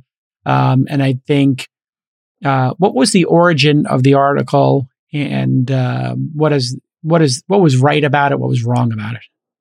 Yeah. It got almost everything wrong. I mean, there are very few actual quotes in there, a lot of editorializing, a lot of missing context. And, I don't know if people just took cherry-picked snippets from chat that happened like, over the course of weeks, or if they gave everything, to the reporter and he did his own cherry-picking. But this is Slack, right? I mean, people on Slack at work, I always tell people, like, get rid of the random off-topic channels, because, man, if anybody's corporation had those dumped, it's just going to be employees letting off steam around a water cooler, and one person likes the Chappelle Show and the other person doesn't, and then all of a sudden, just out of context looks really bad, or can be a headline in the New York Times. So, this is basically employees who were disgruntled leaked your Slack chats. Yeah, basically. So there was like many weeks of conversations about a number of topics, which you know, I think got kind of like kicked off about, there was a debate going about whether, you know, men and women think about finances differently.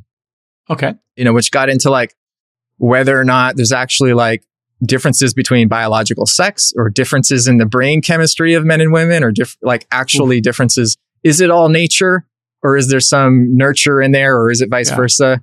And there were some people who like actually 100% believe that the differences between sex in men and women and humans is 100% nurture. And like, if you just start as a baby, you're basically like identical.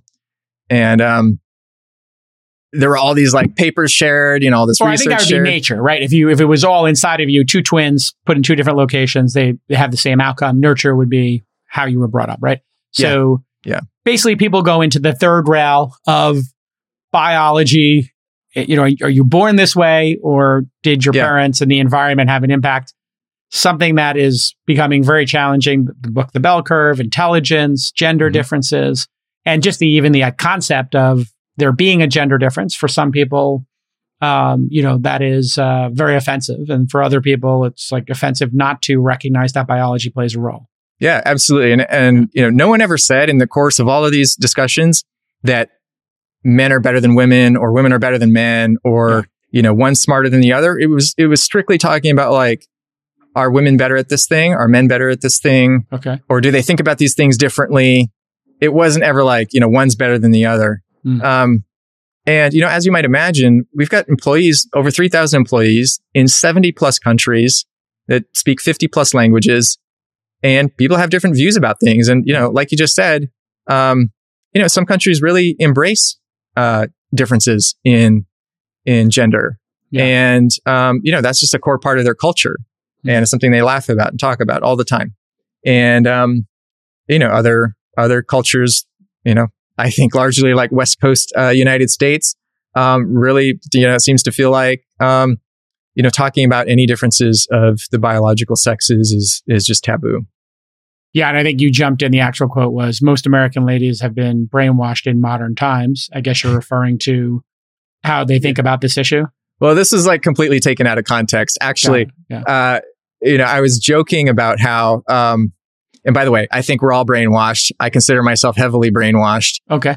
So it's not like I was calling out, you know, women specifically. And I said this as well. Of course, it wasn't included in the article, but got it.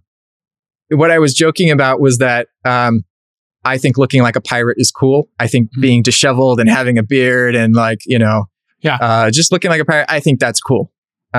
And I think a lot of guys think that's cool.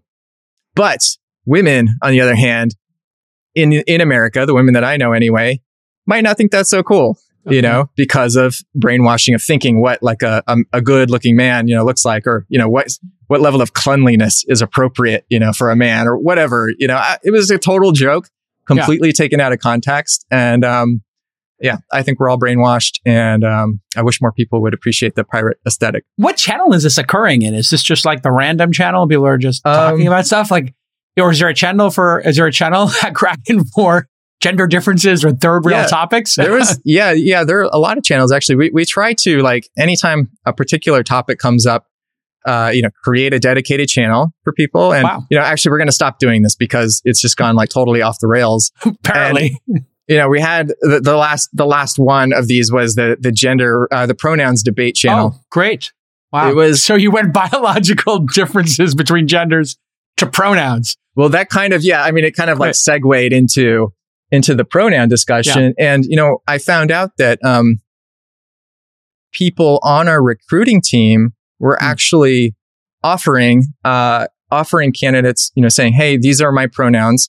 What are your pronouns? And we had a lot of people report into us like, hey, why are you asking me? I'm a job candidate. Mm. Why are you inquiring about my sexual identity? My, you know, it's a little bit intrusive. Yeah. Intrusive. And a lot of people, you know, I mean, insulting in some cultures, you know, imagine I said this on Twitter, imagine you're from a very, you know, traditional Orthodox, you know, Muslim background. You're living in Saudi Arabia, whatever. And a woman who's interviewing you for a job says, hey, are you a man or a woman? You know, while you're sitting there with your beard and everything, like I mean, come on, like it's done in the name of inclusivity, but like, I think we've lost the sense of like sensitivity of like, you know, cultural relativism and like being sensitive to differences, you know, not trying to, you know, I think Americans, I don't know if it's in our DNA or what, but we love to export things and we love to export our culture. And I feel it's like a very colonialist thing to do is to just try to impose your culture onto people. Mm. So we got a bunch of complaints about this, about the request or offering of pronouns, because, you know, if you're not American, and a lot of, you know, people in 70 plus countries, people have different levels of English abilities. You know, they would say like, okay, what? Your pronouns are what? Like, I've never heard of this concept of like, you can choose your own pronouns. So now I'm like, I'm trying to speak English to you as my second language. I might not be that comfortable with it. And now I'm like, you know, maybe my native language doesn't even have gendered pronouns. So I'm just like, you know, and I'm like, okay, what? Like, okay, I've got to speak more slowly. I've got to think about if I'm going to offend you. I've got to have anxiety about this job interview that I'm in. Like, if I get your pronouns wrong while I'm trying to speak English to you, am I going to lose this job? So maybe just not have it in the application. Like, is it even relative? Even knowing the gender, I mean, I think I've heard arguments in HR that you shouldn't know the gender or the last name because you don't want to bias hiring. I think that's ideal. Yeah. They literally will put Susan S, you know, James H, Joe P.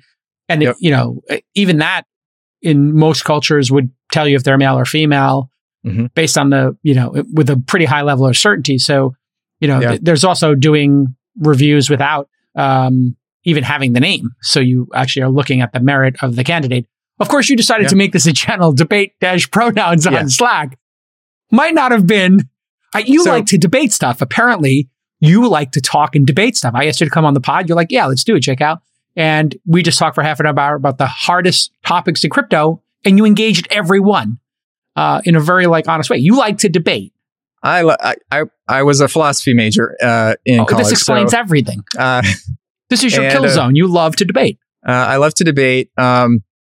However, you know, in hindsight, you know, I've changed the rules now. There's no more debating policies on Slack. If you want to change the policy, you now have to submit a paper to me, a minimum of 5 pages, and I'll read it. So you have to. That's interesting. Why 5 pages? Because I think you have to.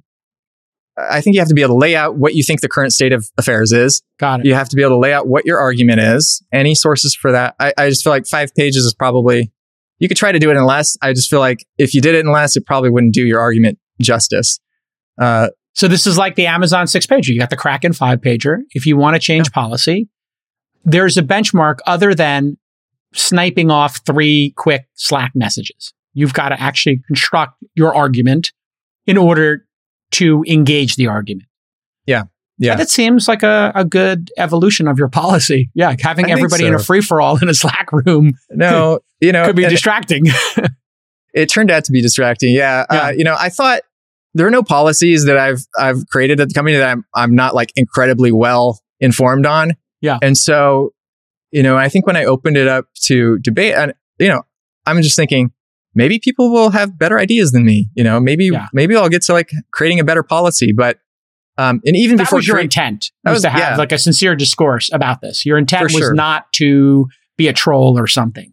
No, yeah. And we created a separate channel for it. And I said, I'm going to create this separate channel.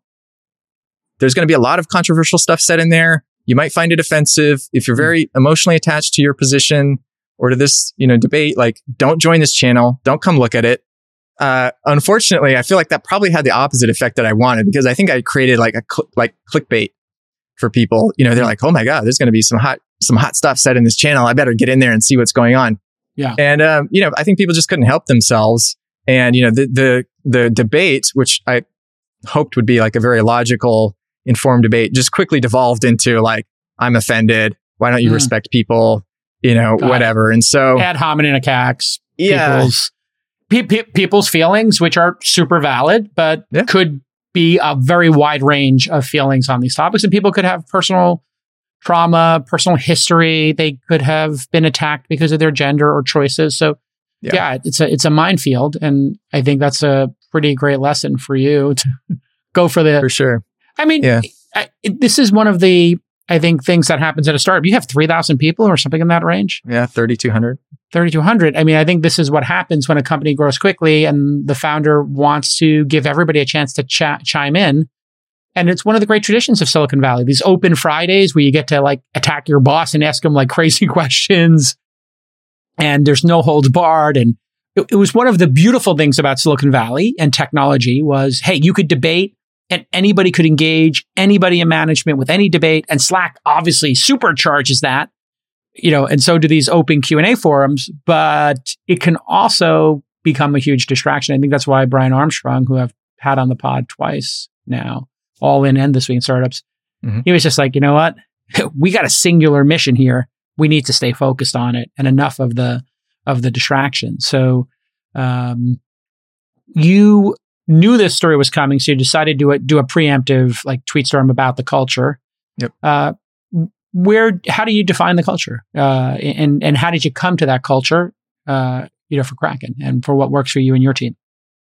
Yeah, I mean, I think it's pretty much been there since inception. You know, in the early days of the company, it was really hard to get people to come to work for a crypto company. And so, you know, the people that tended to join were people that were true believers in the mission of, you know, all the good that Bitcoin could do for the world. And so, you know, it wasn't really a problem early on to get people that were really ideologically aligned. And, you know, I think here for a greater purpose. I think as things went on, you know, more people started to join the space, especially in the last year or two. And I think, you know, some of the problems are compounded by the fact that we just haven't been able to get together in person because of COVID. And so, you know, pre-COVID, we were getting together several times a year and, able to build this rapport and able to understand, you know, where we're all coming from. Post-COVID, you know, we had a lot of people come in during a time of extreme hype in the crypto market who I think, you know, while fantastically talented, just, you know, we're not necessarily believers in the mission or really, really that into crypto. They just, I think, saw it as a great opportunity in a growing space. And, I think that combined with the fact that we just weren't able to get together in person, you know, we didn't have that connection. And so I think people just, you know, we're more misaligned. And so, you know, I kind of felt that through, you know, some of the discussions that happened in Slack. And so, you know, we developed this program, we call it Jet Ski. So, you know, we try to do everything like nautically themed. So if you don't like working here, we said between June 1st when we announced it and, in June 20th, you can take the jet ski and sail off, you know, into the sunset, happily ever after, find something that works better for you. And, you know, a jet ski costing probably $3,000 or $4,000. So you're basically saying, we'll pay for your jet ski to zip out of here. It could be a pretty nice jet ski. I mean, it's 4 months of severance. So, that could be a little boat. You get a Scorpion for that. So basically paying people, a la Tony Hsieh, rest in peace, you're just paying people to leave, giving them an incentive to leave just to test if they really want to be here. And it's definitely, you know, when the company gets bigger and people are communicating electronically and you go remote, it's very difficult to create culture. I wouldn't say impossible, but it's a different type of culture that's built, and employees become transient. Yeah. You know, the idea of working at Kraken versus working at Google versus working at Uber is a matter of logging out of one Slack and logging into another and, you know, logging out of one, you know, Notion instance or Google Docs instance and into another. It's a different world right now. Yeah. So, what has the reaction been? Let me ask this. Do you feel like the New York Times treated you fairly in their reporting? And if not, what do you think was unfair? Definitely not. I mean, it is totally a hit piece. I think the author had made up his mind about the narrative. You know, I think he said he only talked to 5 people in the whole company. Out of 3,200. Yeah. Out of 3,200. 1% would be 32 people. So this is 10 basis points. And as of like an hour ago, I checked how many people have taken the jet ski for culture or mission fit reasons, and it was 31 people. Sub 1% of people. I mean, and that's with a 4-month severance beyond the offer at summertime. I mean, literally. Yeah. At any given point in time, if you were to offer at any company 4 months of severance, I think you would get the same number. I wonder if that number correlates at all with the story or not. Well, yeah, there have been additional people who take it, you know, for other reasons. They just say, yeah, whatever, I got, you know, family thing, so I'm just now's a good time. They were going to leave anyway.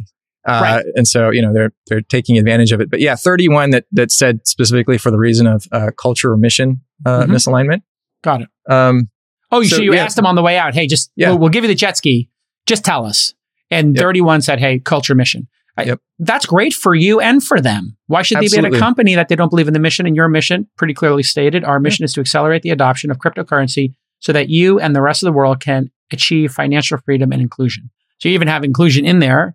And I think a lot of the folks in crypto are really about helping underserved people, a very diverse group of global people, and the unbanked, which by definition are from, you know, some of the poorest countries in the world, right? Absolutely. The emerging world.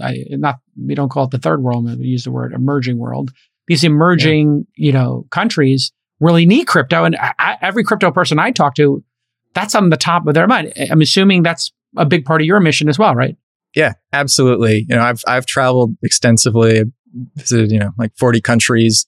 You know, my last business was selling virtual stuff, you know, World of Warcraft gold and stuff like that. You know, I did that for a decade, had tremendous problems with the payment system and international buyers, international suppliers of virtual goods and that kind of stuff. And, you know, really came to be aware of all of these problems with the legacy financial system through the last business and through traveling.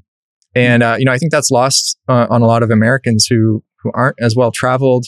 You know, we even talked to somebody in the Treasury Department in the United States who said, my bank account and credit cards work just fine. Why would anyone use Bitcoin?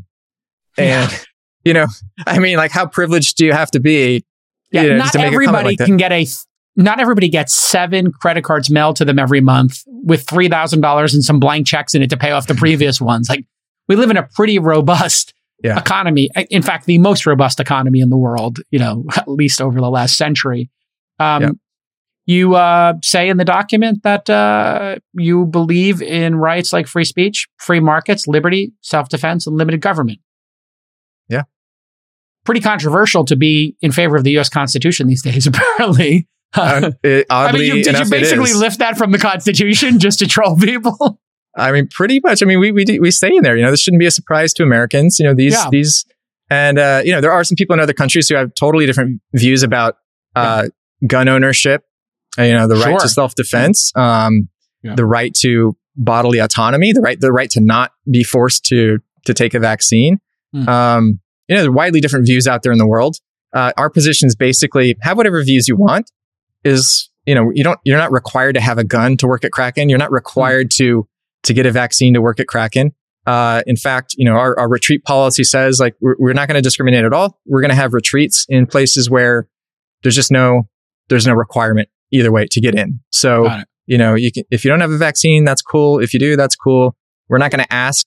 You know, I think, there's a lot of different views on it. You know, we want to prepare people up front for what to expect. And so, you know, I think if you would be highly offended by a corporate retreat involving an optional gun range as part of, you know, the program. Yeah, don't come. I did that. You know, I like clay pigeon shooting. I've always wanted to learn how to be a sniper. And so at my angel summit, where, you know, like 150 angel investors come and hang out and learn from each other and do some, you know, whatever. I have activities in the afternoon. And when I went to, you know, a famous bank's retreat, they took me clay pigeon shooting. I was like, this is so much fun. So I set up clay pigeon shooting. I also set up snipers. No, nobody complained. Everybody's an adult. There was also a painting and a cooking and a wine tour. It was Napa. You get to pick. It's no big deal. But you are putting that out there up front. I like this one, or at least as a discussion point. We will advertise with and sponsor controversial television programs, podcasts, influencers, and events if it furthers the mission. Okay. This means you've had people complain that you sponsored some other podcast. Might I guess Joe Rogan or Ben Shapiro or something? Yeah. I can't think of one in particular, but, you know, it's something we've talked about doing. And, you know, I go on other controversial podcasts or TV programs, you know, occasionally. And which one would be the most controversial that we know? I don't know. Probably Fox News would probably be the most controversial to the people who care. But we're not talking about Alex Jones or somebody like hyper-polarizing. No, I haven't. Although that would be entertaining. I would do it for the entertainment value. What about Steve Bannon? I would do that. I find Steve Bannon like the most fascinating character. Either he's like a James Bond level villain strategist, or he's just a complete schlub, blogger. I can't tell. I know people that know him, and I think what's their read? I think he's the man behind the curtain, kind of like subtle genius guy. Yeah, is what I've heard. I've never talked to him. He worked with Brock Pierce on that company he did with the gaming and the mining of gaming IGE stuff. Mm-hmm. Back in China, back in whenever 2000s. Yeah, so it's really interesting. All roads lead back to Brock in this case. Okay, so that's an interesting one, but I guess people on the staff could complain, just like people who work at Netflix might complain about Chappelle, and people at Spotify might complain about Joe Rogan, so you're kind of intercepting that. Yeah. Like we may incorporate fireman self-defense training into corporate retreats, okay? Someone must be offended some of the time. If nobody's ever offended, we either don't have enough diversity of thought or we don't have enough transparency and communication. Explain this philosophy. I think this is one of the more interesting ones in the culture deck. Yeah. So document, not that we aim to offend everybody, but I think, there's some people who feel like they should be able to have a workplace where nobody is ever offended, period. I think being offended is a very subjective thing.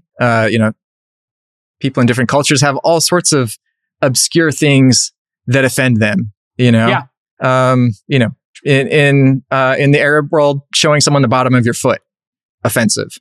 And people do that. They cross their legs, shaking hands. Spitting on the ground. In some places, eating in a meeting. Yeah, anything could be. Yeah, yeah. So talking with food in your mouth. Yeah, everything could be offensive to different people. So the idea here is, sometimes people being offended means we're talking about the right topics. Yeah, exactly. And, we got, again, 70 plus countries represented in the company. Why, probably double that, at least in terms of like ethnicities and, different cultures. And, we just don't aim to not offend anybody. I think, to target zero offensiveness would be to just shut down the whole company, and we just got to, I think we just got to become more resilient, I think, in understanding of each other. Yeah. So I guess your concept here is, hey, let me just warn you up front.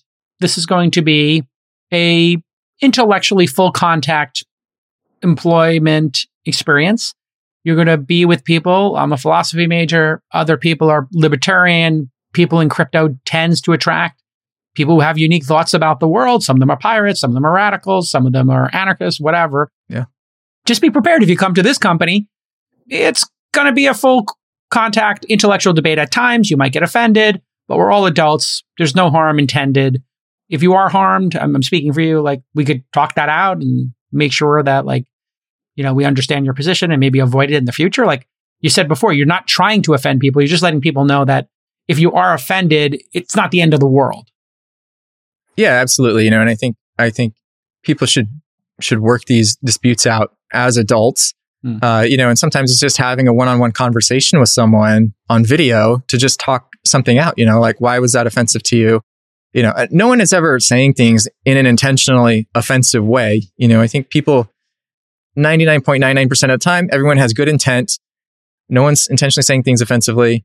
And I think two adults can work out their differences. And, sometimes you just don't have to work with people, in a company of 3,000 people. If you have a problem with what's being said in the guns channel, like just leave the guns channel, and there's like 1,000 other channels you could be joining, puppy photos or whatever. You don't have to like engage in all this stuff. It's fascinating. So what happens after the story comes out? There's a fear, or there has traditionally been a fear, like a story from the New York Times comes out like this. This is, I'm talking about like 10, 20 years ago. It's the end of the company. It's the beginning of the end. CEO is going to get fired. The company is going to, the board's going to go crazy. It's a New York Times story. It's a New York Times quote unquote hit piece. what is the, or I guess they would put it under their culture piece, but what was the ramification net? Because you don't seem like you're resigning over this. You seem like you've doubled down and it's actually made you more clear or more intentional in your approach to running the business. Yeah, I mean, the response has been overwhelmingly positive, actually. And I think people see through the article. It's just very light on actual details, heavily editorialized, very few actual quotes. Most people that have responded have said, so when's the hit piece coming? Because this looks just like an advertisement to work at Kraken for me. So, I think it's had more positive result than negative. And I think there's been a lot of backlash about this kind of coverage recently. So I think people are kind of over it. I think that's one of the problems I have with the New York Times. Like and the way I structured this interview with you, when I asked you on, my intent was, I'm a former journalist, editor-in-chief, and an investor now, an entrepreneur. My intent was, I'll just tell you my game plan. Let me talk to you about what you're an expert on and learn as much as I can from you. And then go in with an open mind to what you're doing in culture and why you're doing it. Seems like we had a pretty reasonable conversation. Now, with this New York Times piece, you would think that you were the most sexist, racist, insane person running like a company where all the employees hate you. But the statistics don't show that. And the conversation, you seem pretty level-headed and reasonable. So I don't think you're snowing me. I think you're presenting yourself as you truly are.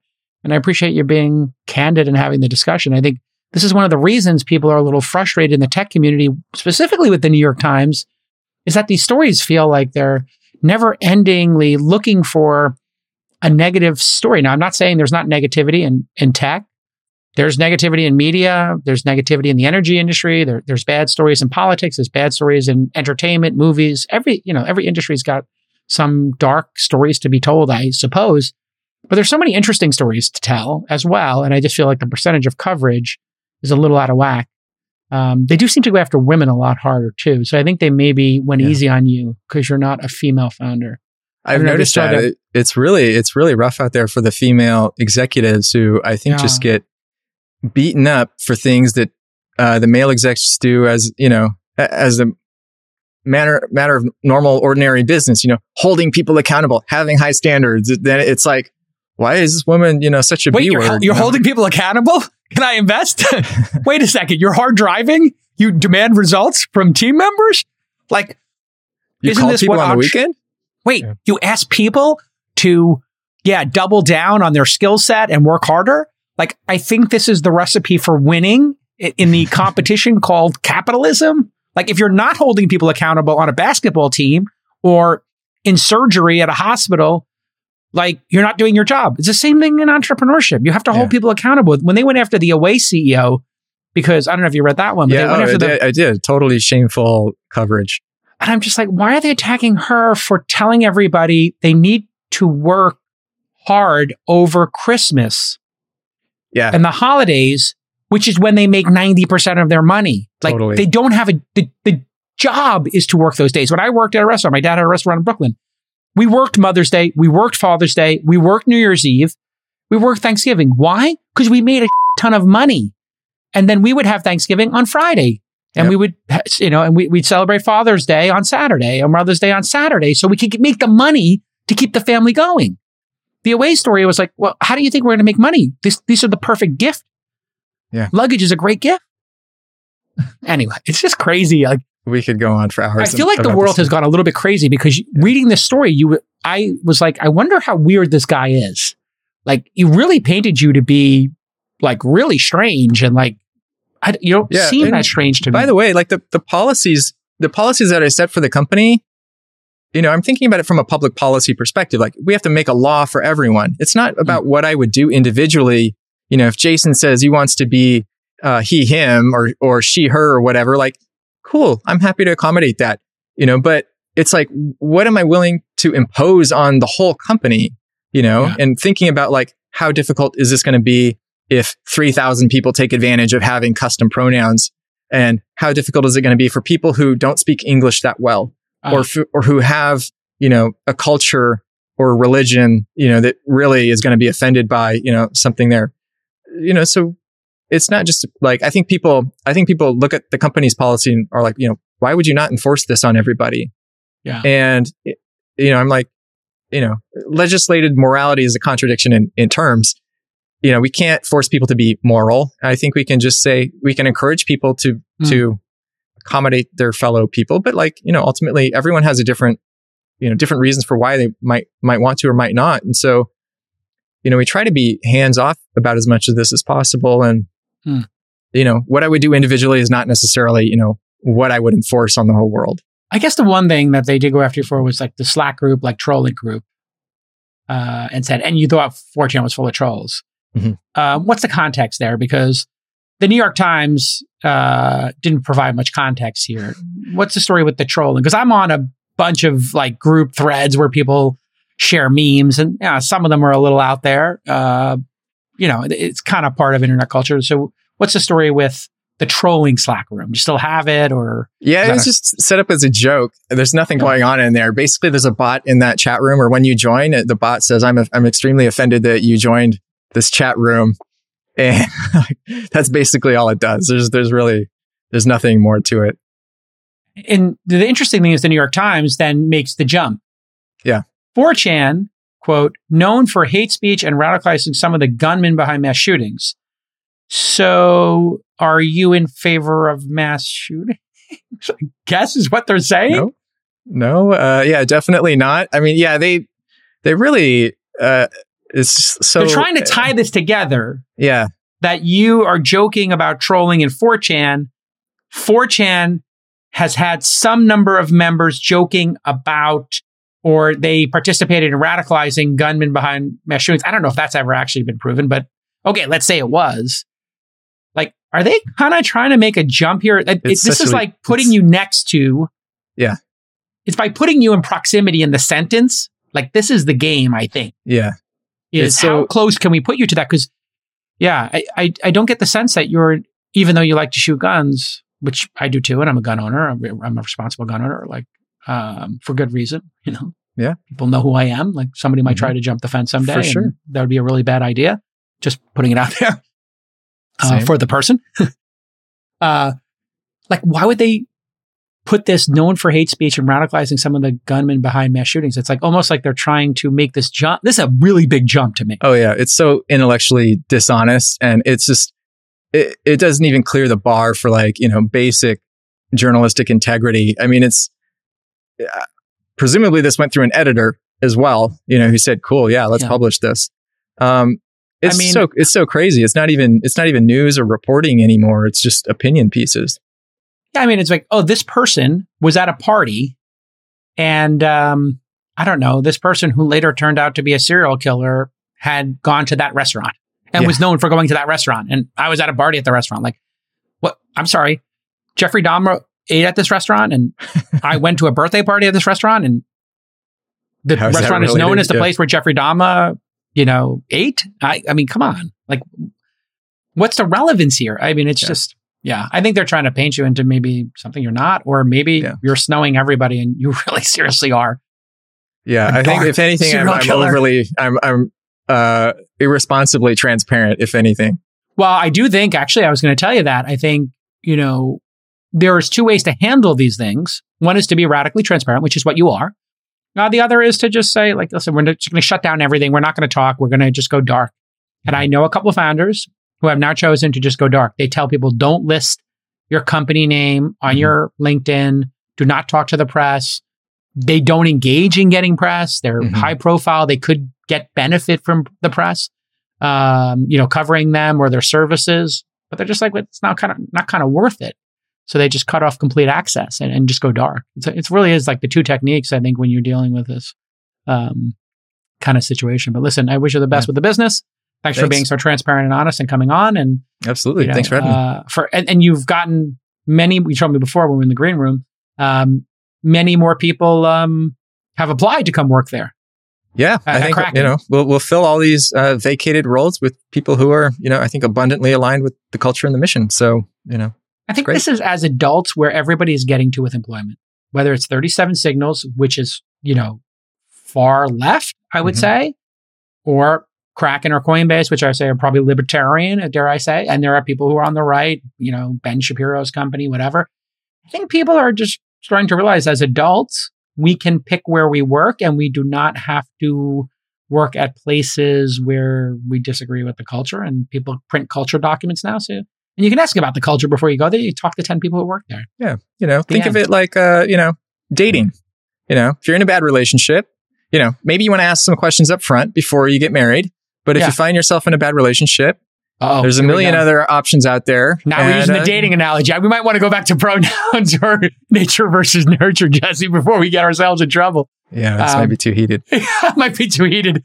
No, literally in the line of business I am with is investing, we really use the analogy of, you know, getting to know somebody, dating them, getting engaged, getting married as like this courtship process in terms of investors and founders getting to know each other. It was completely innocuous. It wasn't meant in any kind of sexualized or gender or any kind of way. Mm-hmm. And then people are like, whoa, do not use that. It will trigger somebody. Yeah, we can't talk about dating a female founder.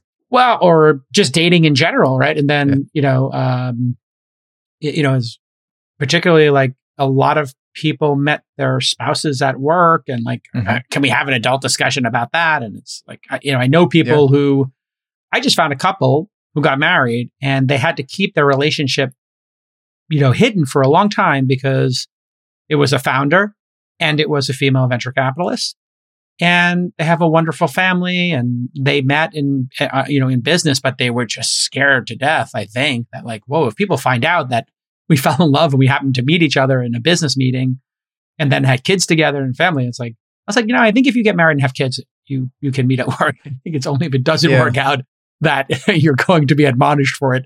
But it's a really charged subject, It's kind of silly that it always comes down to the gender thing because, I'm extremely tight with my co-founder. We are like 100%, we have each other's back on everything.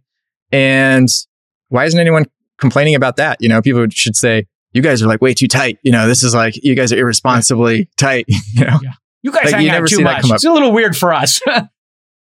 You guys are like going on walks together and having lunch too often. You seem way too happy in your relationship. Yeah. All right. Listen. It used to be the ways you met your partner was in the rankings. I'm Gen X. I think you might be a little younger than me, but that was the number one way. Is like, meeting at work, and now it's last. I think it's an app is how you meet your spouse now. All right, listen, continued success. Yeah. If you want to work at Kraken and you dig Jesse, go there. If you want to work somewhere else, go work somewhere else.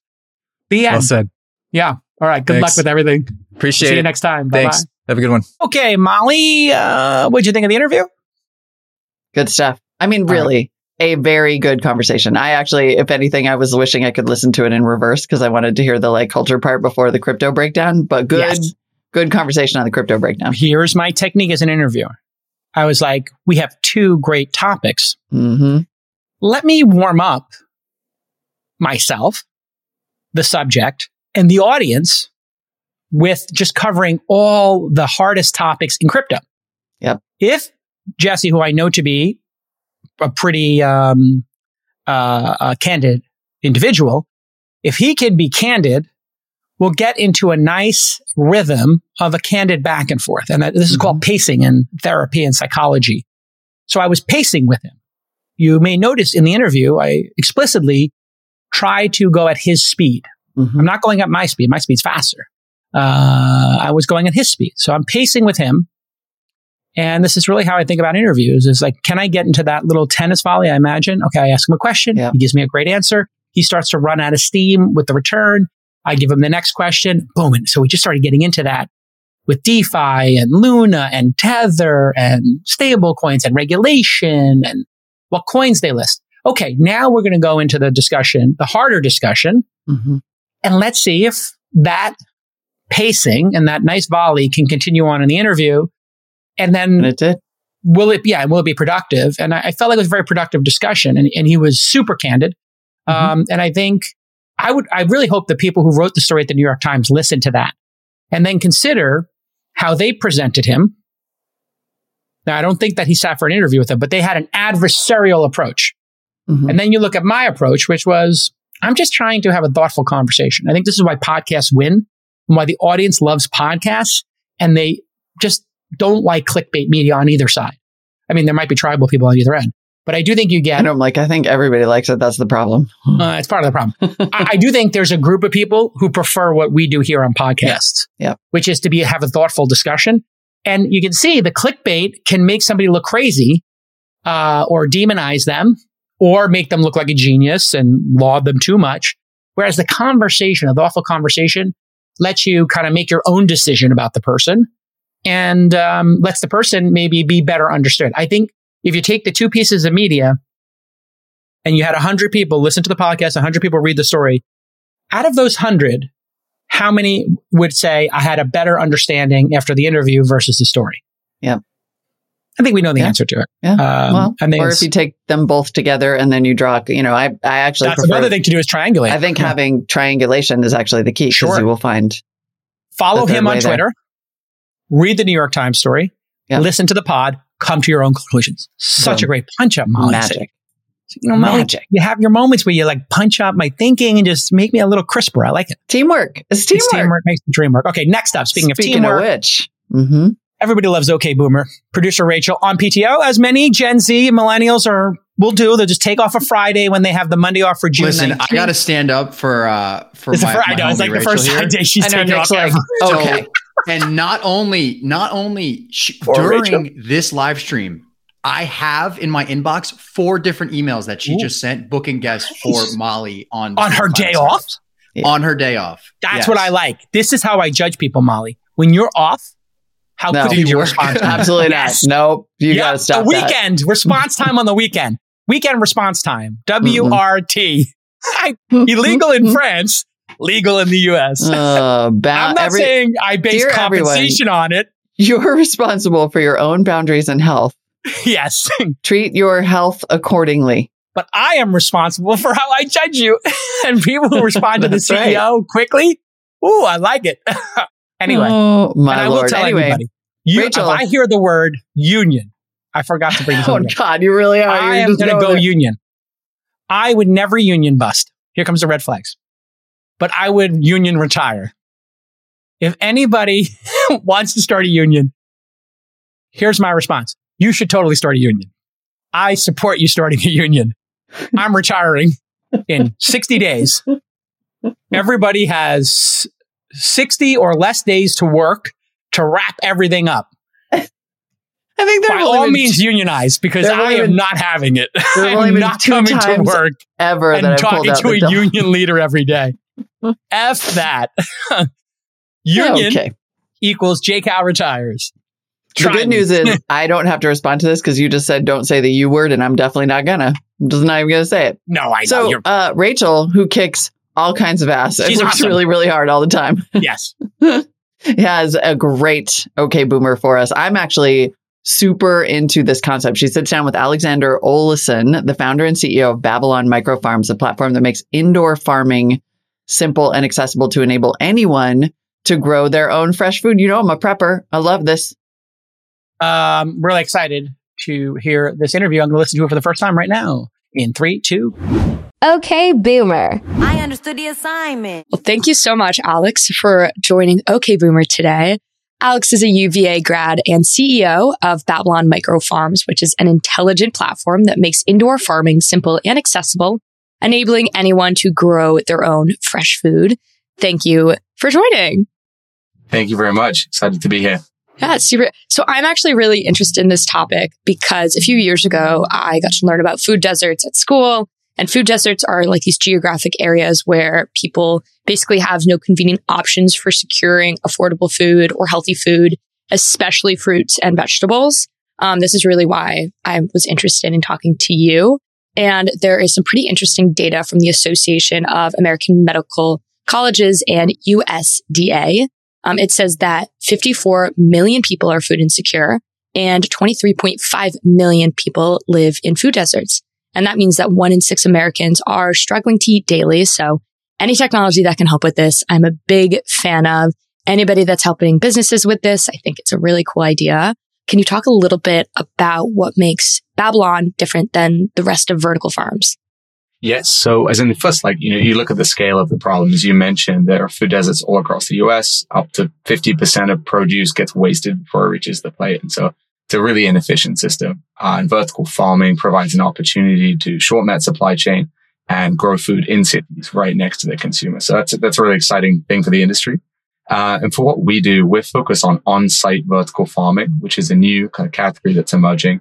And that is basically building vertical farms in or adjacent to the point of consumption.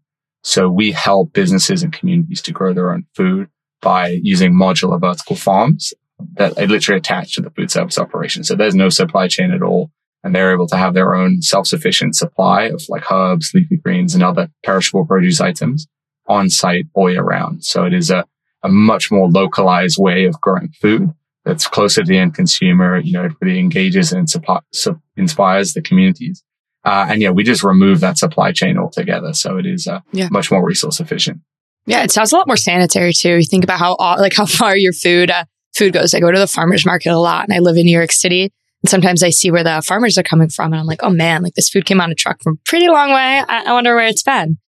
So how much money can companies or people save by using a vertical farm versus having to invest in that supply chain aspect?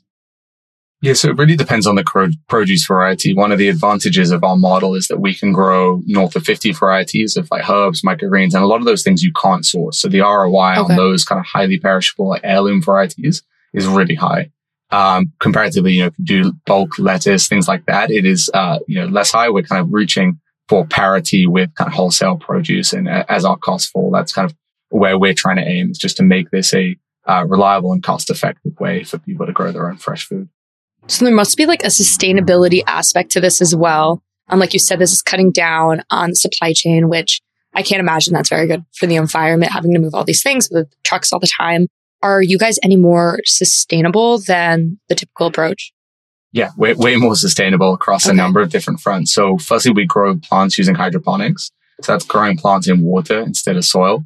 And that method uses up to 95% less water than conventional agriculture. There are no pesticides or chemicals, and the plants grow 2 to 3 times more quickly. So that method is super resource efficient. And then by growing it on site, we have no plastic waste. We don't need to wash it. There's very minimal spoilage, and of course, no pesticides. So it is a much more sustainable way in that sense. And there's no transportation as well. So we're really eliminating that supply chain, all of the different steps that come with it. Resulting in a better and more sustainable product for the end consumer. Gotcha. So you graduated from UVA just a few years ago. How did you find out that this was a problem? This doesn't seem like a typical problem that most college students recognize. Yeah, so I was studying social entrepreneurship, and one of the projects was exploring how to use hydroponic farming in refugee camps to feed people. And so the initial insight was where we were trying to calculate how big could a farm be to feed a person, to sustain a family or support a small business. And that was a very different way of viewing this industry. And the status quo in the industry is still bigger is better. So these are massive CapEx projects. We saw a different way. We saw a way to kind of basically leverage remote management technology and sensors to run these farms through the cloud, eliminating the barriers to entry and really enabling businesses and communities, empowering them to grow their own food. Got you. So did you start this when you were a college student? Were you out of school by the time you started this? Yes, I was 22 in my last year of college when I started the company, and we kind of bootstrapped it in the early days, just trying to win competitions and grants and so forth. And then, here we are 5-6 years later, and it's come a long way. So are you guys venture backed, or have you been able to do all of this off of the grants?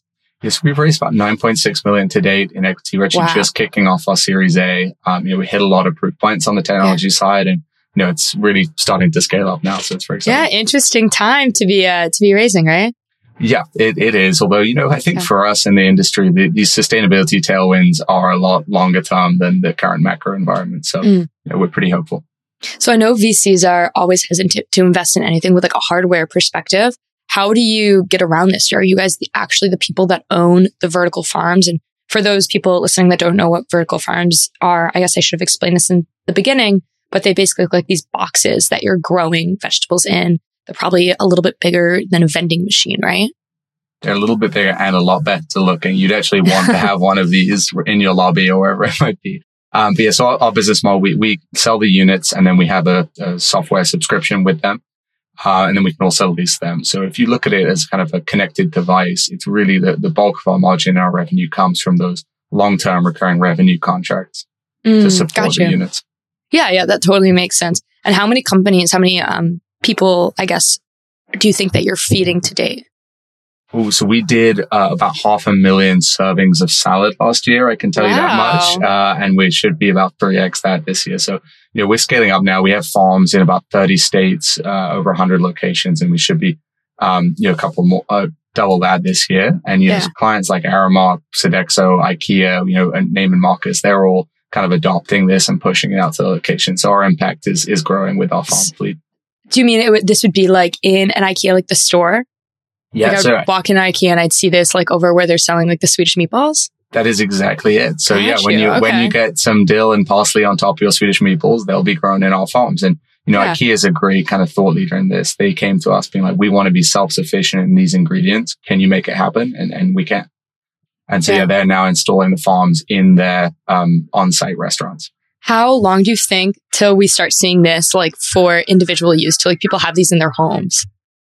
So we've designed a lot of flexibility into our remote management tech so we can power other hardware. So the consumer application is definitely on the horizon. I think a lot of it is about scaling up the hardware and the manufacturing math that comes with that. Yeah. So our costs are falling already. And over the next couple of years as we ramp up, those costs are going to continue to plummet and eventually unlock markets. They're a little bit more price sensitive, like the consumer. So you're obviously very future driven. Do you guys have any other plans for the future? Yeah, so we're actually working on some new products now. We've got some really exciting corporate clients who are actually driving innovation for us. So as we look at this on-site farming category, we're seeing our clients now recommend solutions for that. So things that are slightly higher volume, optimized for ROI, and then also some on the educational side, but they all run on our software. So we can help them kind of deploy these on-site farming systems within their client base. That's awesome. So I talked to a lot of founders too that are around your age, but none of them work in this like food tech, ag tech space. Has it been difficult to navigate like this landscape as a young founder? Yeah, I think there are some real challenges with running kind of an operationally complex and like industrial based business, right? We have hardware, we have software, we have a kind of connected device offering, which is orders of magnitude more complicated than like an app or something like that. And we love that. We have a great young talented team, and we also have some experienced people around us. So there are challenges, but it's a lot of fun. Very cool. Did you always know that you wanted to be a founder? Yes and no. I don't think in like direct terms. I wasn't studying startups when I was like a kid, but in hindsight, as I hear about the sort of traits that lead to people being founders, I'm like, oh yeah, there's some patterns there that make sense.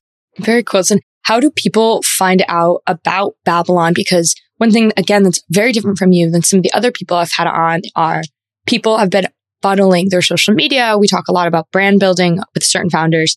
You guys seem to be absolutely freaking killing it, but are pretty under the radar. So how are people finding out about you?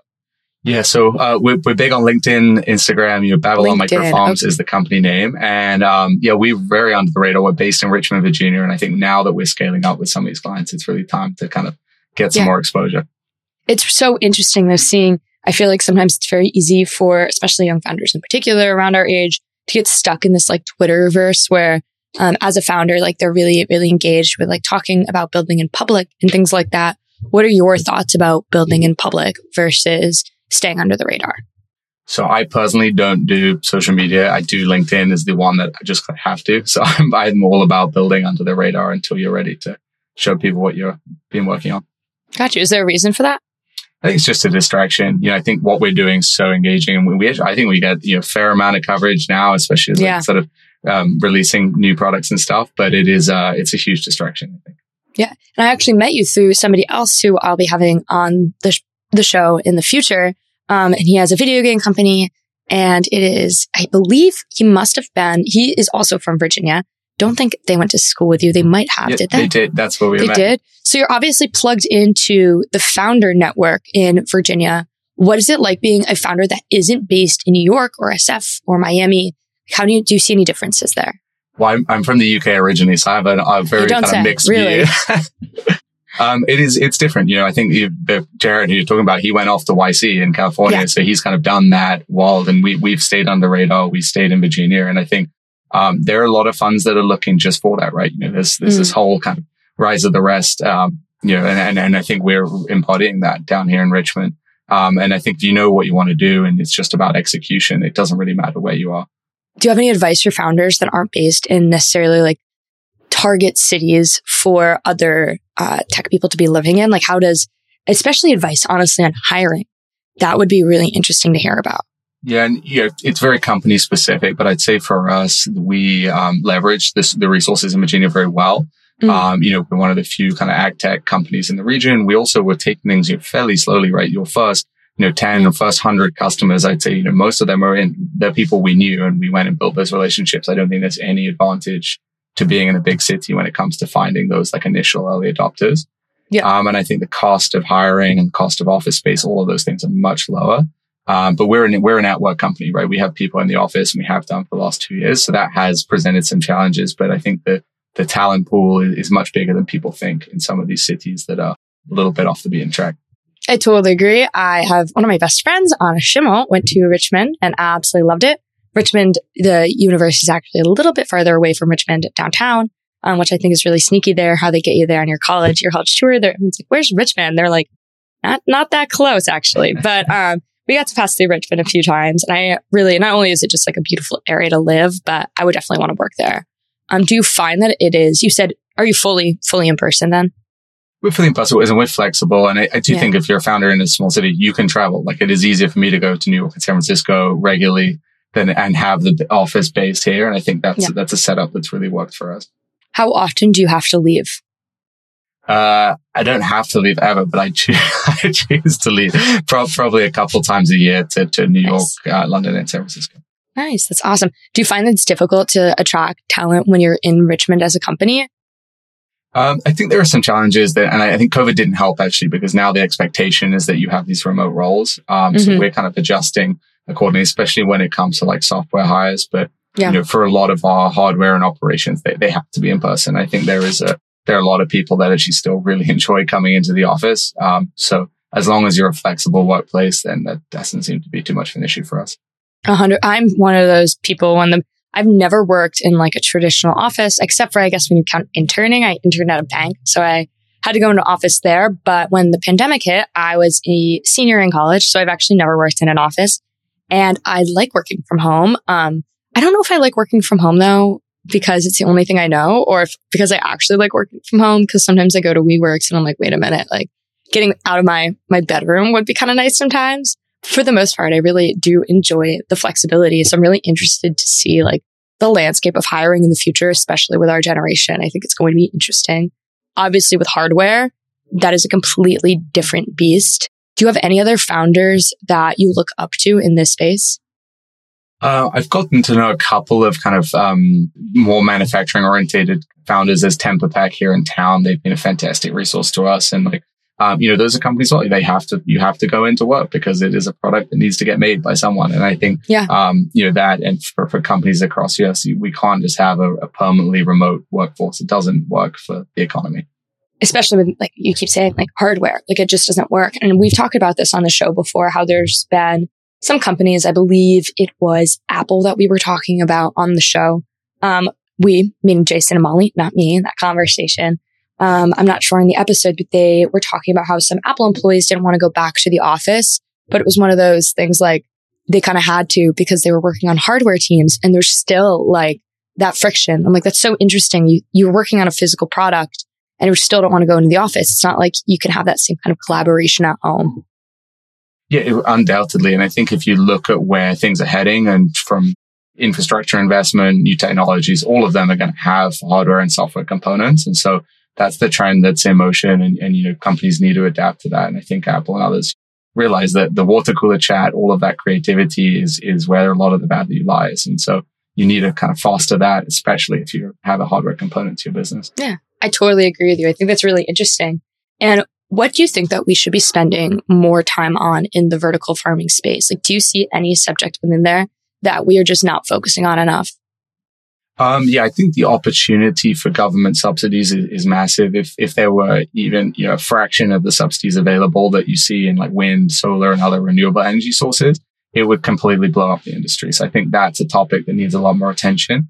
And then also at the corporate level, vertical farming is a very broad industry. And I think you look at what we're doing and you look at the potential for individual companies to invest in produce sourcing and make their supply chain more resilient, to have a better quality for their end consumer. That is a huge opportunity that would be helped by subsidies, but it would also directly benefit solutions like ours. So, look at what IKEA is doing. Look at what Aramark Sedex are doing. They are using vertical farming as a way to source produce more sustainably. And that really could apply to anywhere that consumes fresh produce. So I'd like to see that be a big topic in the future. Do you think that, or have you seen restaurants really jump on this kind of technology yet? Yes, I think at the high end, look at Chef Dan Barber, these other kind of Michelin-star restaurants where the whole thing's farm to table, and that's amazing. And I think it shows that it can be done. But what we're trying to see is how do you move from that to more of a mass market appeal? And a lot of that's driven by cost. A lot of it's driven by data collection, and the tools haven't been available. And I think that's why companies like us exist, right? We're driving that change. We're making it more accessible so that your everyday restaurant, grocery store, even a consumer can eventually start growing their own food. Yeah, no, that totally makes sense. Well, I don't really have any more questions for you. I just think this is the most interesting industry. I'm really excited to see what you guys do.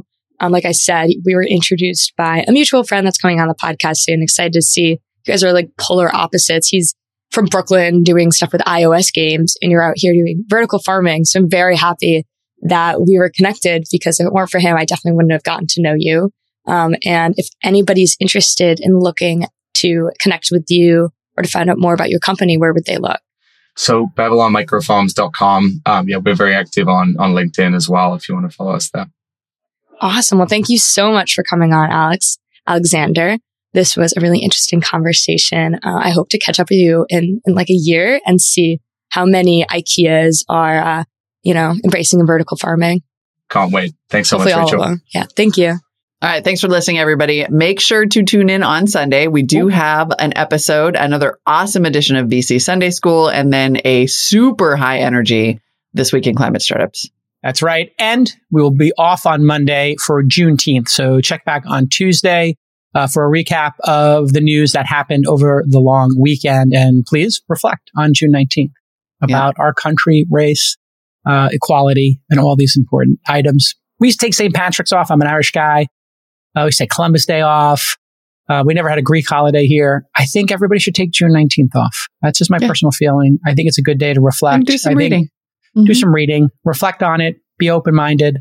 Be thoughtful. But we're taking it off. And I think maybe for your company, consider it for next year. Maybe you take it off next year. And enjoy the weekend, everybody. We got a lot of great guests coming up on the show, too. I hope you enjoyed today's interview. Look for more of that. There's going to be a lot more. Yes. Have a great weekend, everybody. And we'll be back on Sunday and Tuesday. Rest up, everybody.